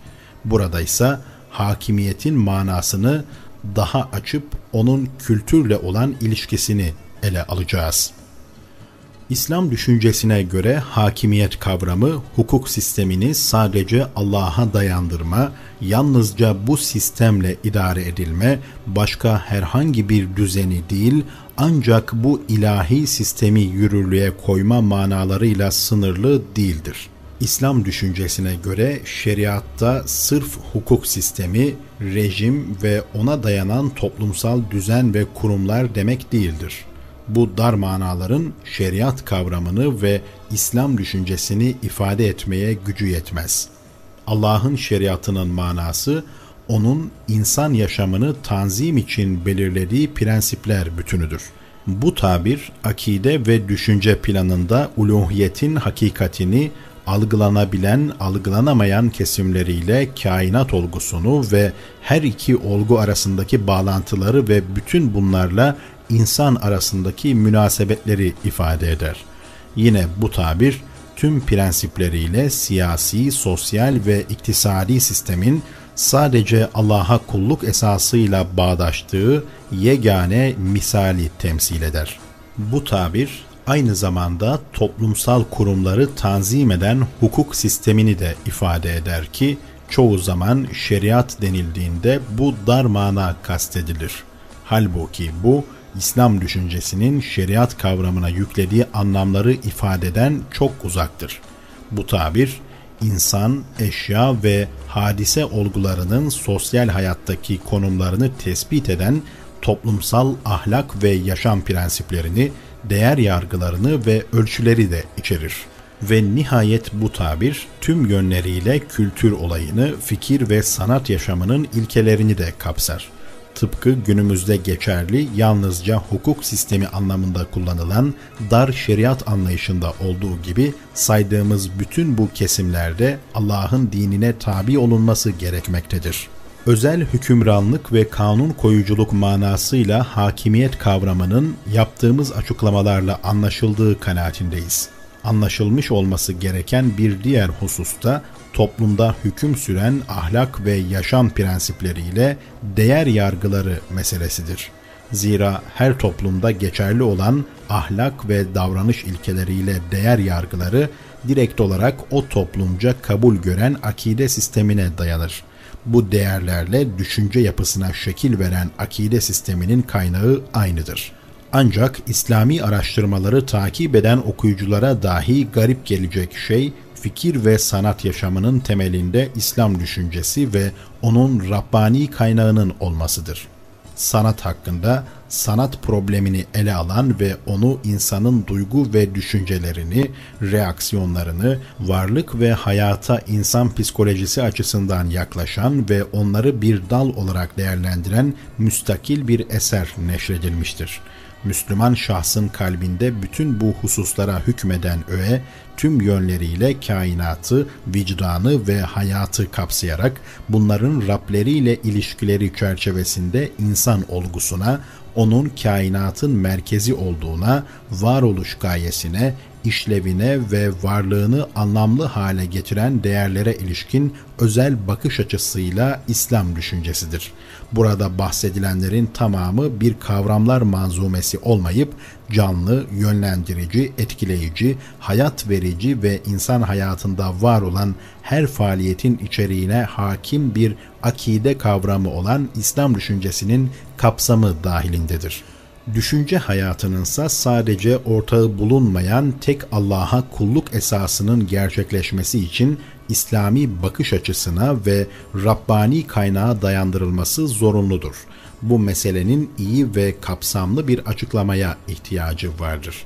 Zira bugünün okuyucuları ve hatta hakimiyet ve kanun koyuculuk yetkisinin sadece Allah Teala'ya ait olması konusunda şüphe etmeyen bir kısım Müslümanlar dahi bu durumu garip karşılamaktadır. Bir Müslüman akideyle ilgili hakikatlerde genel varlık düşüncesinde ibadet, ahlak, davranış biçimi, değer yargıları, kriterleri, siyasi, sosyal ve iktisadi prensipler, insani gelişim esasları ve tarih içerisinde insanın yeri hususlarında Rabbani kaynağın haricinde hiçbir kaynağa dayanamaz. Bu konularda bilgi edinmek için de ancak akidesini hayata geçiren, dinine ve takvasına itimat edilen Müslümanlara başvurulabilir. Kimya, fizik, biyoloji, astronomi, tıp, sanat, ziraat, teknoloji, idare usulü, sanatsal çalışma yöntemi ve savaş teknikleri gibi alanlara gelince, Müslümanlar bütün bu konularda hem diğer Müslümanların hem de gayrimüslimlerin bilgilerinden, deneyim ve birikimlerinden istifade edebilirler. Ortaya çıktığı andan itibaren bir İslam toplumunun bahsi geçen alanların tümünde uzman kişiler yetiştirmenin farz-ı kifaye olduğu bilinciyle bazı kişileri bu konularda uzman olarak eğitmesi gerekir. Yetiştirilmemesi ve bunun için gerekli imkanların sağlanmaması halinde her bireyin ayrı ayrı sorumlu olacağı bilinciyle hareket ederek bunları bir an önce yetiştirme yolunda gayret sarf etmeliyse de başlangıç aşamasında olunup birçok imkandan mahrum bulunacağından hedefe ulaşıncaya dek Müslüman gerek teorik gerekse de pratik boyutta Müslümanlardan da gayrimüslimlerden de bilgi alabilir. Yine bu alanlarda her iki kesimden ehil kişilerin deneyimlerinden, çalışma ve araştırmalarından yararlanabilir. Zira bunlar Resulullah'ın "Siz dünya ile ilgili işleri benden daha iyi bilirsiniz" hadisinin kapsamına giren dünya işleridir. Yoksa bunların Müslümanın hayat, alem, insan, onun varlığı, gayesi ve işlevi, içerisinde yer aldığı kainattaki diğer tüm varlıklarla ve bunların yaratıcısıyla olan münasebeti gibi temel konularda oluşturması gereken İslami düşünceyle alakası yoktur. Yine bu konular birey bazında olsun, toplum bazında olsun Müslümanın yaşamını tanzim eden şeriat prensipleriyle, hukuk sistemiyle ve toplumsal kurumlarla da direkt olarak bağlantılı değildir. Aynı şekilde bu konular İslam toplumunda hüküm süren ve onu sevk ve idare eden ahlak, terbiye, eğitim, adet ve değer yargıları gibi meselelerle de ilgili değildir. Bu bakımdan bunlarda gayrimüslimlerin birikimlerinden istifade etmek, Müslümanın akidesini sarsma, onu yeniden cahili hayata döndürme tehlikesi taşımaz. Birey veya toplum boyutlarında insanın gelişiminin bir bütün olarak yorumlanması ise insan psikolojisine ve onun tarihi seyrine nasıl bakıldığıyla ilgilidir. Alemin ve hayatın başlangıcı, insan varoluşunun deneysel bilimlerin ulaşamadığı yönü yani fizik, kimya, astronomi, tıp ve benzeri bilim dallarının cevap veremediği konular. İşte bütün bu meseleler tıpkı hayatı düzene sokan prensip ve yöntem, hukuk düzeni gibi direkt olarak akide sistemine bağlıdır. Bunun için de bir Müslüman bunlarla ilgili bilgi edinme hususunda ancak dinine, takvasına itimat ettiği ve bilgisini Allah'tan aldığına emin olduğu Müslümanlara müracaat edebilir. Asıl önemlisi Müslümanların düşünce dünyasında bu meselelerin doğrudan akide sistemiyle ilgili olduğunu bilmeleri ve tek Allah'a kulluk esasıyla La ilahe illallah Muhammedun Resulullah şehadet kelimelerinin icabı olduğuna inanmalarıdır. Müslümanlar cahili gelişimin ortaya koyduğu her tür eserden istifade edebilir. Ancak bunu yaparken gaye düşüncelerini bu eserlere dayandırmak ve bilgi birikimlerini onlardan almak olmamalı. Cahiliyenin haktan nasıl saptığını öğrenip bu sapkınlığın İslam akide ve düşüncesi doğrultusunda nasıl düzeltilebileceğinin yollarını aramak olmalıdır. Felsefe ve tarih yorumuyla ilgili çalışmaların tümü genel yorum içerikli gözlem ve değerlendirmelerin haricindeki tüm psikoloji bilimi, bütün bir ahlakiyat ve dinlerin mukayyesesiyle ilgili çalışmalar, bazı gözlemlerin ve istatistiki bilgilerin dışında bütün olarak sosyoloji ve bu dallarla ilgili yorumlar. Evet, hepsi gayri İslami cahiliye düşüncesi içerisinde yer alan, direkt olarak cahili akide sisteminden ve dünya görüşünden etkilenen ve kaynağını cahili anlayışlardan alan konulardır. Tamamı olmasa dahi çoğunluğu özde, açık ve gizli dine, özellikle de İslam düşüncesine düşmanlıkta birleşir. Bahsi geçen bilim dallarının durumu fizik, kimya, astronomi, biyoloji, tıp gibi bilimlere benzemez. Ancak söylediklerimizin geçerliliği bu pozitif bilimlerde genel deneysel metotlar çerçevesinde kalınarak elde edilen verilerin aynen açıklanması ve bu verilerle hiçbir şekilde felsefi yorumlara girilmemesi şartlarına bağlıdır. Söz gelimi Darwin, biyolojide yaptığı gözlemleri ve deneyleri konusundaki belli bir tezi doğrulamak üzere tertip edeceğine, bu sınırı aşmak suretiyle dayanacak hiçbir delili, hevasından ileri gelen kişisel kanaatinin haricinde hiçbir bilimsel dayanağı bulunmamasına rağmen, oradan hareketle yaşamın kaynağı konusunda tabiat üstü bir kudret aramanın gereksizliğini iddia etmiştir. Beşer'in bu alanlardaki çalışmalarının ulaştığı düzey gerçekten çok komik ve gülünçtür. Müslümansa bu konularda Rabbinin apaçık ve dosdoğru beyanlarından yeterli bilgiye sahiptir. Bu gerçeği göz önünde bulundurmasak dahi bütün bu meselelerle ilgili düşünceler akide sistemi ve tek Allah'a kulluk esasıyla direkt olarak bağlantılıdır. Bir insanlık mirası olan kültürün vatanı, dini ve milliyeti yoktur masalı, deneysel yönteme dayanan müspet bilimler ve bunların tatbik alanı olan teknoloji için geçerli olabilir ki bunun da bir takım şartları vardır. Sınırların dışına çıkılarak elde edilen bilimsel verilerle metafizik, felsefi yorumlara sapılmamalıdır. Yine insan psikolojisi, gelişimi ve tarih konularında felsefi yorumlara dalınmamalıdır. Sanat, edebiyat ve hissi ifade sahalarına girilmemelidir. Aksi takdirde bu gelişigüzel, maksatlı iddia, Siyonizmin, insanlığın bedenine sızabilmek için kullandığı bir mikrop, bu yolda akide ve düşünce başta olmak üzere her alandaki engellerin aşılması için kurulan bir Yahudi tuzağıdır. Şeytani gayesine erişme yolunda Yahudi tarafından kullanılan uyuşturucu bir alettir. Siyonizmin bu şekilde ulaşmaya çalıştığı yegane hedef, insanlığın elde ettiği tüm birikimi faizci Yahudilerin kurduğu finans kurumlarına akıtmaktır. İslam, deneysel metoda dayanan müspet bilimlerle bunların tatbik alanı olan teknolojinin arkasında iki çeşit kültür tanır. A- Temeli İslam'ın ilahi düşüncesine dayanan İslam kültürü. B. Dayandığı farklı yöntemlere rağmen tek bir esasta değer yargılarında merci olarak Allah'ı bırakıp beşeri düşünceleri alma temelinde birleşen cahiliye kültürü. İslam kültürü, insanın düşünce ve uygulama alanına giren her şeyi kapsar. Aynı zamanda bütün bu konularda gelişimi ve sürekli canlılığı temin edecek prensiplerin, yöntemlerin de hepsine sahiptir. Meselenin gereği gibi anlaşılabilmesi için bugün teknolojide ileri bir düzeye erişmiş Batı kültürünün temel dayanağı olan deneysel yöntemin Avrupa'da değil, Endülüs ve Doğu alemindeki İslam üniversitelerinde geliştirilmiş olduğunun bilinmesi yeterlidir.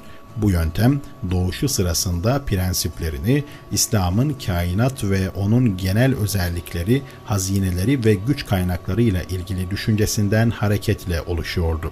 Sonra bu yöntem toplumsal iç yapının bozulması, Hristiyan ve Yahudi aleminin kültürel hücumları sonucunda İslam'dan gitgide uzaklaşıp kopan İslam dünyası tarafından başta ihmal edildi. Arkasından da büsbütün terk edildi. Buna karşılık bilimsel Rönesans bu yöntemi iktibasla Avrupa'ya yerleştirdi. Ancak bir müddet sonra Allah adına insanlara zulmetme işini çok ileri götüren Hristiyan kilisesiyle aralarındaki köprüleri kaldırıp atan Batı alemi, bu durumun da etkisiyle Müslümanlardan aldığı deney yönteminin kaynağı durumundaki İslam akidesiyle olan bağlarını kopararak Allah'ı tamamen dışlayan bir hale soktu. Bunun tabii sonucu olarak Batı'nın düşünce sisteminin geliştirdiği ürünlerin tamamı karşımıza her zaman ve mekandaki cahiliye düşüncelerinde görüldüğü üzere başlangıçta kendisine kaynaklık eden İslam düşüncesinden tamamıyla farklı özelliklere sahip ve ona temelden düşman olarak çıkmaktadır. Bu bakımdan bir Müslüman için gerekli olan, eğer yapabiliyorsa düşünce sistemini Rabbani kaynaktan bizzat kendi çabasıyla aldığı bilgiler üzerine kurmalıdır.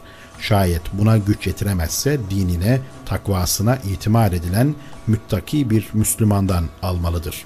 İnsanın varlığa, hayata, beşeri gelişmelere, değer yargılarına, insan psikolojisi ve onunla ilgili konulara, ahlaka, sosyal, siyasi kurumlara ve adetlere bakış açısını etkileyebilecek akide sistemiyle bağlantılı ilimlerde ilim başka, alim başka tarzındaki masala İslam'da yer yoktur. İslam dini fizik, kimya, astronomi, tıp gibi müsbet bilimler sınırları içerisinde kalmak şartıyla ve bunların tatbik alanı olan teknoloji, ziraat, yönetim ve bürokrasi işlerinde kendisine başvurulacak müttaki bir Müslüman bulunmadığında gayrimüslimlerin ve takvasına itimat edilmeyen Müslümanların bilgilerine başvurmaya hoşgörüyle bakar.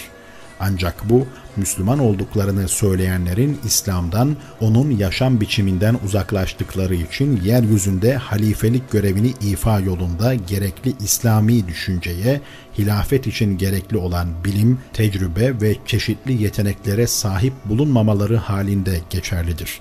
Buna karşılık akide ve düşünce sisteminin dayanağı, Kur'an tefsiri, hadis, Resulullah'ın siyeri, İnsan ve tarih yorumu, sosyal nizam, siyasi metot, idare, sanat ve edebiyat hususlarında gayri İslami kaynaklardan ve takvasına itimat edilmeyen Müslümanlardan istifade edilmesini İslam asla hoş karşılamaz. Ömrünün kırk yılını okumakla geçiren bu satırların yazarının bu müddet zarfında en başta gelen ve en önem verdiği işi gerek uzmanlık alanına girdiği gerekse de ilgisini çektiği için beşeri kültürün dayanakları olan eserleri okuyup incelemek olmuştur. Ardından kendi akide ve düşünce kaynaklarına dönüş yaptığında bulmuş olduğu bu hazine karşısında o güne kadar okumuş olduğu kitapların çok sönük kaldığını ve hiçbir değer ifade etmediğini gördü. Zaten başka türlü olması da mümkün değildi. Öte yandan o, ömrünün kırk yılını bu işe verdiği için de pişmanlık duymamaktadır. Zira bu süre içerisinde tüm iğrençliği, sapıklığı, basitliği, buhranlarıyla böyle olmasına rağmen büyüklenmeyi elden bırakmamasıyla bütün çıplaklığı ve gerçek yüzüyle cahiliyeyi tanıma fırsatı yakalamıştır. Yine bu sayededir ki Müslümanların bu iki kaynağı bir olarak görmesinin ve her ikisinden de istifade etmesinin imkansızlığını anlamıştır. Bu sözlerime bakılarak bu görüşün kendi kişisel kanaatimi yansıttığı zannedilmesin. Zira konu o kadar önemlidir ki şahsi kanaatlere dayanarak fetva verilmesini imkansız kılar. Konu, Müslüman bireylerin Allah ve Resulünün buyrukları doğrultusunda hareket etmeksizin kendi kişisel görüş ve kanaatleriyle halledebilecekleri bir konu değildir. İlahi terazide şahsi görüşlerden çok daha fazla ağırlık taşımaktadır. Bunun içindir ki tüm müminlerin her ihtilaf halinde yapması gerektiği gibi biz de bu konuda hakem olarak Allah ve Resulünün buyruklarına müracaat ediyoruz.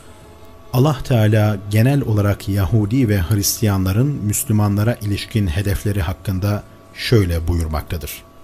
Ehli kitaptan çoğu hakikat kendilerine apaçık belli olduktan sonra sırf içlerindeki kıskançlıktan ötürü sizi imanınızdan vazgeçirip küfre döndürmek istediler.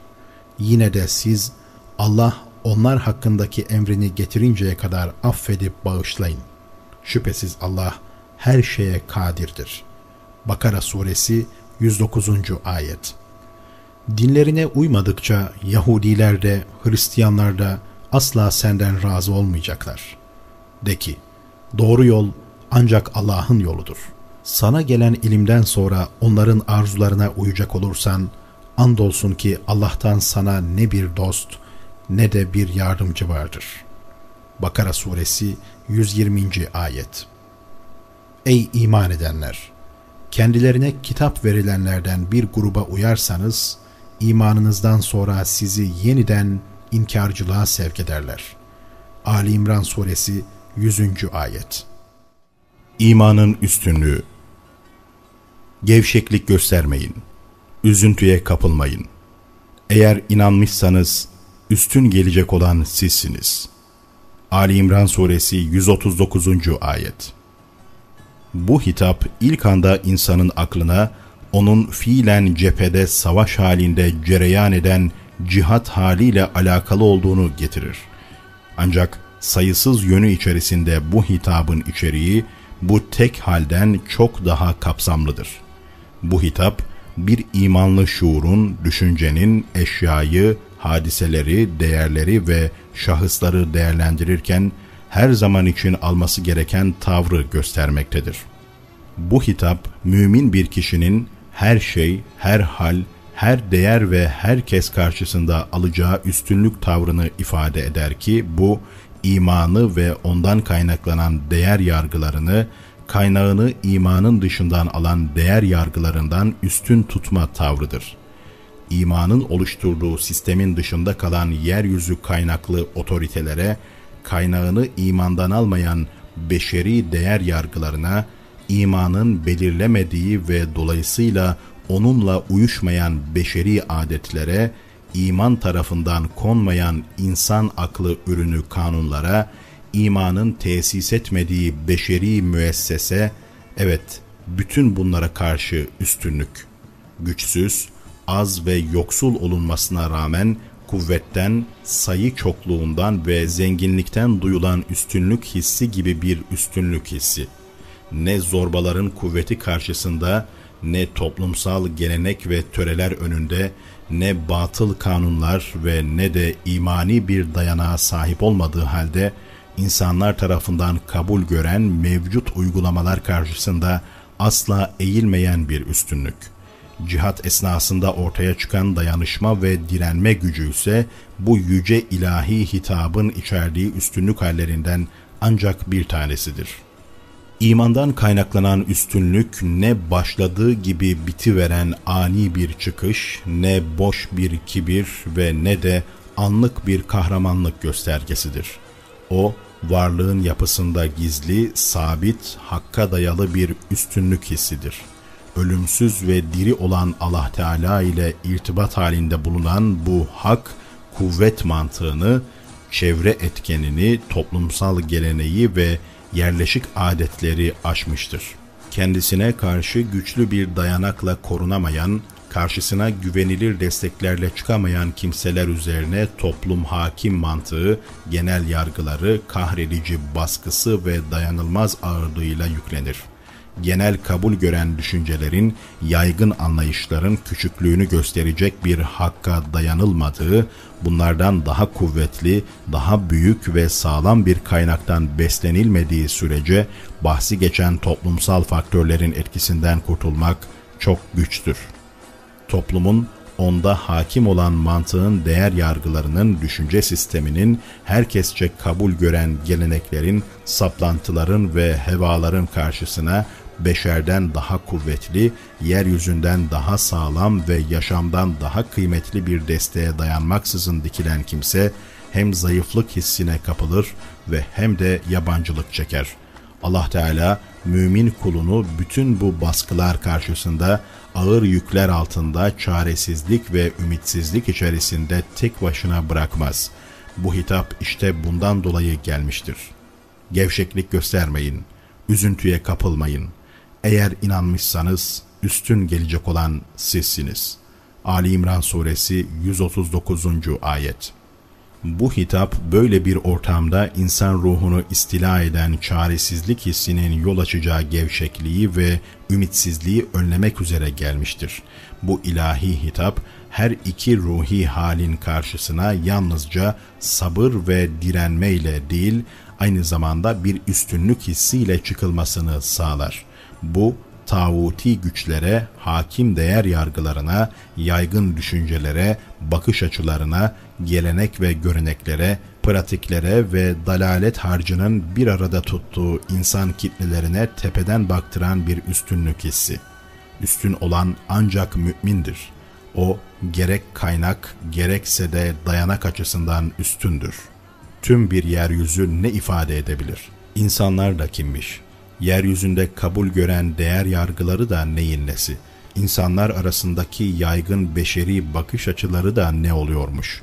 Mümin her ne alıyorsa yalnızca Allah'tan alır. Kaynağı ve dayanağı ancak O'dur. O'nun yolunu bırakıp da başka hiçbir yola sapmaz.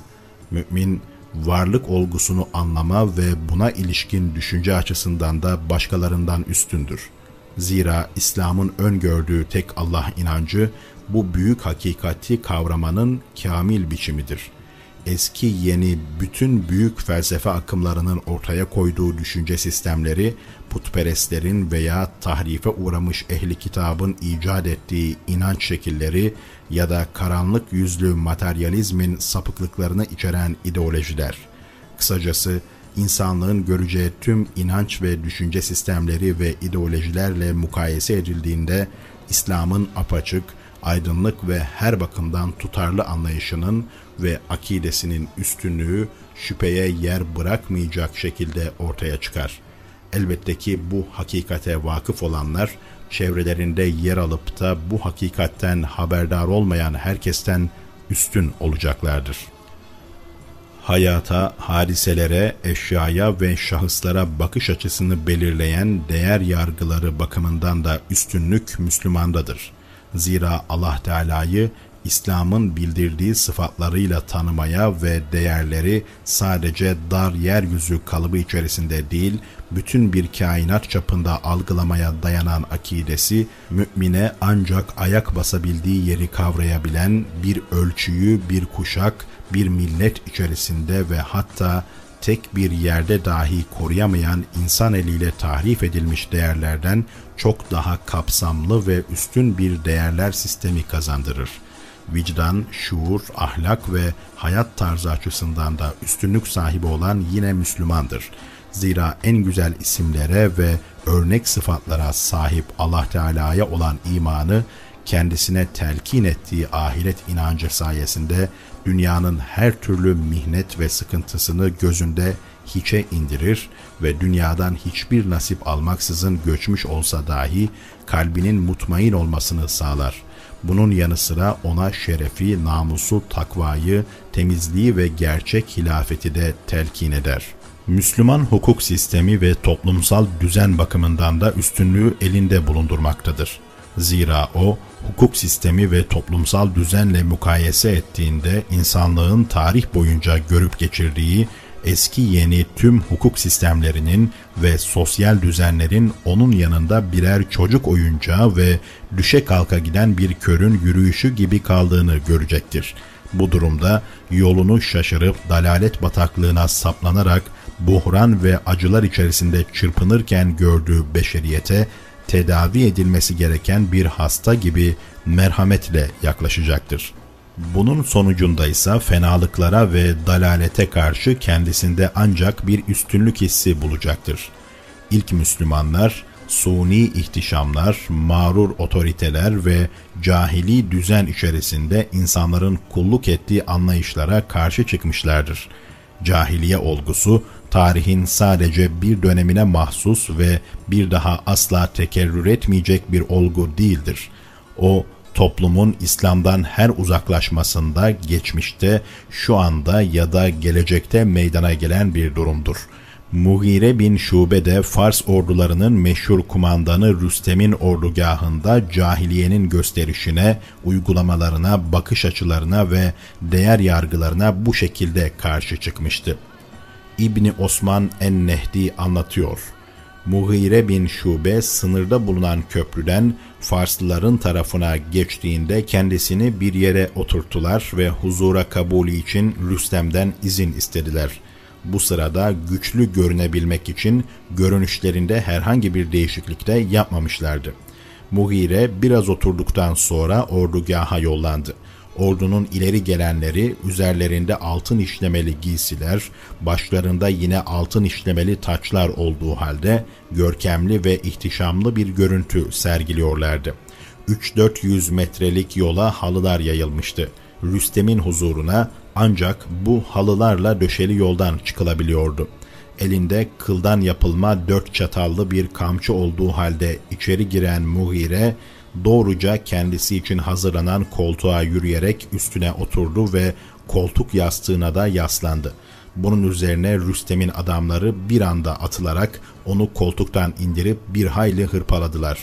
Mughire kendisini toparladıktan sonra şunları söyledi. Önceleri sizin hakkınızda birçok masal işitirdim ama inanın ki bugüne değin sizden daha sefih bir kavme rastlamışlığım yoktur.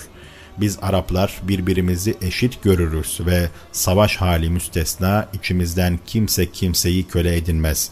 Sizin de aynı şekilde dayanışma ve eşitlik içerisinde bulunduğunuzu zannediyordum. Biraz önceki hareketinizin yerine kiminizin kiminizi Rab edindiğini haber vermiş olsaydınız daha iyi etmiş olurdunuz. Bu çok yanlış bir durumdur. Biz asla sizin gibi olmayız. Ben kendiliğimden değil, sizin davetiniz üzerine geldim. Ama görüyorum ki işiniz bitmiştir. Mağlubiyetiniz kaçınılmazdır. Zaten bu akılla bu durumdaki bir saltanatın devam etmesi imkansızdır. Rebi bin Amir de yine Kadisiye Savaşı'ndan önce Rüstem ve adamlarının karşısında aynı tavrı sergilemişti. Sa'd bin Ebi Vakkas Kadisiye Savaşı'ndan önce Rebi bin Amir'i Fars orduları başkumandanı Rüstem'e elçi olarak yolladı. Rebi'nin huzura alındığı yer ipek halılar ve ipek koltuklarla döşenmişti. Altın murassalı bir taht üzerine kurulmuş olan Rüstem'in başında iri yakut ve mücevherlerle işlenmiş bir taç ve üstünde de daha birçok değerli mücevherat vardı. Kaba bir elbise giymiş olan Rebi, sırtında bir kalkan olduğu halde cılız bir atın üzerinde huzura girdi. Atını yerdeki halıların yanına varıncaya kadar sürdü ve hatta at halıların üzerine basmadan da yere inmedi. İndikten sonra atını kendisi için hazırlanan bir koltuğun kenarına bağladı. Bu sırada silahlarını ve miğferini de çıkarmamıştı. Rüstem'in adamlarının silahlarını çıkarmasını ihtar etmeleri üzerine "Ben buraya kendiliğimden gelmedim, beni siz davet ettiniz. Ya böyle kabul edersiniz yahut da geri döner giderim" karşılığını verdi. Rüstem de "Tamam, öylece gelsin" dedi. Böylece Rebi protokol kaidelerini hiçe saydığını göstermek üzere kargısına dayanarak geçip koltuğa kuruldu. Rüstem "Sizi buralara getiren şey nedir?" diye sordu. Rebi de bu soruyu şöyle cevaplandırdı. "Bizi buralara getiren şey Allah Teala'nın dileyenleri kula kulluktan kurtararak ortağı bulunmayan tek Allah'a kulluğa yükseltme, dünyanın mihnet ve sıkıntısından dünyanın ve ahiretin genişlik ve rahatlığına çıkarma, batıl dinlerin zulmünden İslam'ın adaletine kavuşturma emridir." Sonra vaziyet değişti. Müslüman kör madde kuvvetine karşı mağlup duruma düştü. Ancak Müslüman her halükarda üstün olanın ancak kendisi olduğu şuurunu mülahaza etmelidir. İman sahibi olduğu sürece kim ne olursa olsun kendisini mağlup etmiş olan her şeye, herkese tepeden bakmayı sürdürmelidir. Geçirmekte olduğu dönemin geçici, imanın tekrar üstün gelmesinin kaçınılmaz olduğunu hiçbir zaman unutmamalıdır. Evet, başına böyle bir şey gelmiştir ama o, bu ve benzer durumlar karşısında asla eğilmez. Bütün insanlar ölümü tadar. O ise şehit olur. Kendisi bu dünyadan ayrıldığında cennete girecektir. Mağlup olduğu kimselerse doğruca cehenneme yuvarlanacaklardır. Bunlar arasında dağlar kadar fark vardır. Onun kulaklarında hep Yüce Rabbinin şu hitabı vardır. İnkarcıların refah içinde diğer diğer dolaşması sakın seni aldatmasın. Azıcık bir menfaattir o. Sonra onların varacakları yer cehennemdir. O ne kötü varış yeridir. Fakat Rablerine karşı gelmekten sakınanlar için Allah tarafından bir ikram olarak altlarından ırmaklar akan ebedi olarak kalacakları cennetler vardır. İyi kişiler için Allah katındaki nimetler daha hayırlıdır. Ali İmran Suresi yüz doksan altı ila yüz doksan sekizinci ayetler. Şu anda toplumda tamamı Müslümanın akidesine, düşüncesine, bakış açısına, değer yargılarına ve ölçülerine aykırı birçok inanç, düşünce, hayat tarzı ve değer yargısı hakimdir. Ancak Müslüman her şeye rağmen bütün bunların değersiz, bayağı şeyler olduğu ve üstünlüğün kendisinde bulunduğu şuurundan bir an olsun uzaklaşamaz. Bunların hepsine şeref, acıma ve anlayışla sahip olduğu iyiliklere ve içerisinde bulunduğu yüce ufuklara onları da kavuşturma düşüncesiyle hep tepeden bakar. Batıl ara sıra yaygara kopartır. Ortalığı velveleye vererek vahşi pençelerini gösterir. Kimi zaman da iğrenç, kanlı, sevimsiz ve karanlık çehresi görünmeyecek şekilde göz boyayıcı bir takım yaldızlı söz ve kavramların arkasına gizlenir. Müslüman aynı şekilde hem vahşi pençelerini gösteren batıla hem de onun aldattığı yığınlara tepeden bakar. Buna rağmen azmini ve ümidini asla yitirmez. Kendisinin sahip bulunduğu hakka olan bağlılığına ve gitmekte olduğu yoldaki sebatına halel gelmez. Aynı zamanda sapmış ve aldatılmış kesimleri hidayete davette gevşeklik göstermez. Toplum nefsin alçak hevaları içerisinde boğulur, hayvani içgüdülere tabi olur. Her türlü bağdan kurtulup canının istediği gibi yaşama emeliyle bataklığa saplanır. Ortalıkta balçık ve çamurdan başka bir şey bulunamayacağından böyle bir toplumda namuslu bir hayat sürmek ve helalinden kazanıp yemek neredeyse imkansız hale gelir. İşte Müslüman bu durumda balçığa gömülmüş, batağa saplanmış olanlara tepeden bakar. Çevresinde hiç kimse olmasa, tek başına da kalsa ümitsizliğe düşmez, azmini yitirmez. Nefsi tertemiz giysisini çıkarıp çirkefe atılması için kendisini asla kandıramaz. Zira o, iman ve kesin bilginin verdiği zevk içerisinde en üstün olandır. Dinden, her türlü faziletten, yüce değer ve hedeflerden, kısaca temizlik, güzellik ve iyilik namına ne varsa hepsinden soyutlanmış bir toplumda mümin, imanını avucunda kor tutar gibi tutma durumundadır. Karşısında bu tutumundan dolayı onu, düşüncelerini ve değer yargılarını komik bulup alaya alırlar. Ama mümin korkmayacak, alay edenlere, eğlenenlere, gülenlere tepeden bakacaktır.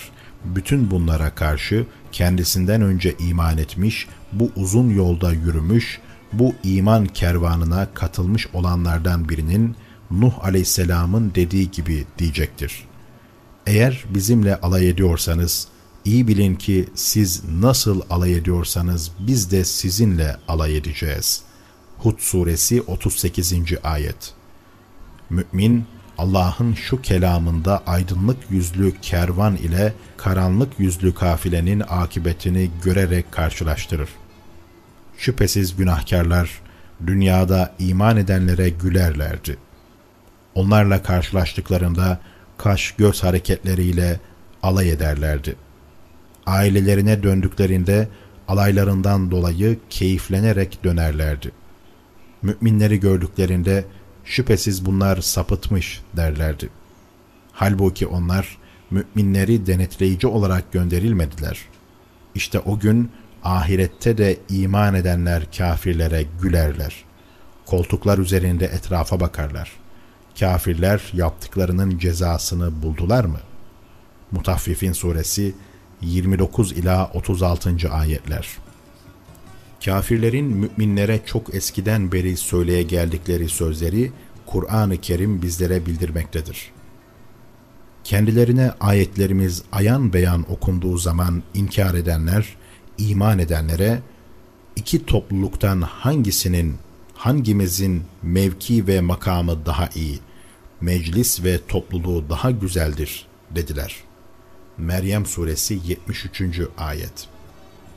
Evet, bu iki zümreden hangisi?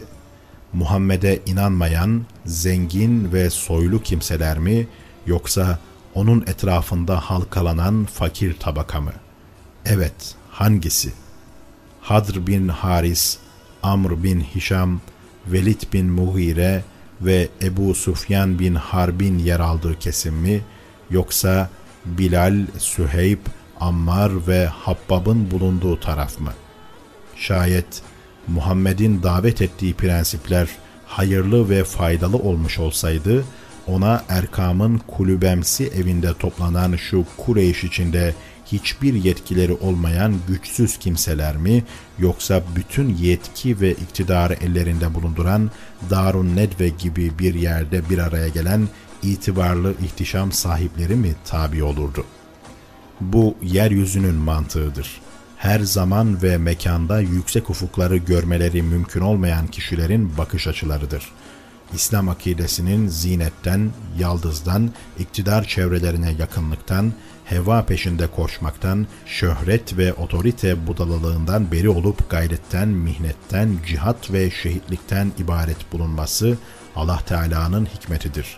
Benimseyenlerin insanlar ve onların peşinden koştuğu dünyevi değerler uğrunda değil, sadece Allah'ın rızasını elde edebilme amacıyla benimsediklerine emin olmaları, bundan dolayı da yalnızca kendi çıkarını düşünen hırs sahibi, mal ve şöhret düşkünü kimselerin, süs ve eğlence sarhoşlarının ve Allah Teala'nın kabul etmemesine rağmen beşeri değer yargılarına önem verenlerin ondan uzaklaşmaları içindir. Değer yargılarının ve düşüncelerinin insanlar tarafından beğenilmemesi mümini hayal kırıklığına uğratmaz. Çünkü o bunları beşere değil, beşerin Rabbi olan Allah'a dayandırmaktadır. Allah Teala onun için yeterlidir. Müminin değer yargıları ve düşünce hususundaki dayanağı sabit, değişmez hak ölçüsü olduğundan müminin düşünceleri ve değer yargıları mahlukatın tutkularına bağlı olarak değişiklik arz etmez. Mümin, değer yargılarını ve düşüncelerini sınırlı ve ölümlü alemden değil, varlık bütününün hikmet pınarlarından alır. İnsanlığın Rabbi ile irtibat halinde bulunan, hak terazisine dayanan ve varlık bütününün hikmet pınarlarından beslenen bir insanın azmini yitirip kendisinde zayıflık ve kalbinde hüzün hissetmesi mümkün müdür? Mümin ancak hakka tabidir. Hak'tan sonra ise dalaletten başka bir şey yoktur. Dalaletin gücü, kuvveti, imkanları, zenginliği ve kalabalık taraftarları varmış. Varsın olsun. Bunların hakka en küçük bir etkisi olamaz. Mümin yalnızca hak üzerindedir. Hakkın ötesinde ise ancak dalalet vardır. O imanını muhafaza ettiği sürece asla dalaleti hakka üstün tutmaz. Şartlar ne kadar ağır olursa olsun her zaman için hakta sebat edip batıla sapmaz. Rabbimiz, bizi doğru yola ilettikten sonra kalplerimizi eğriltme. Bize tarafından rahmet bağışla. Lütfu en bol olan sensin.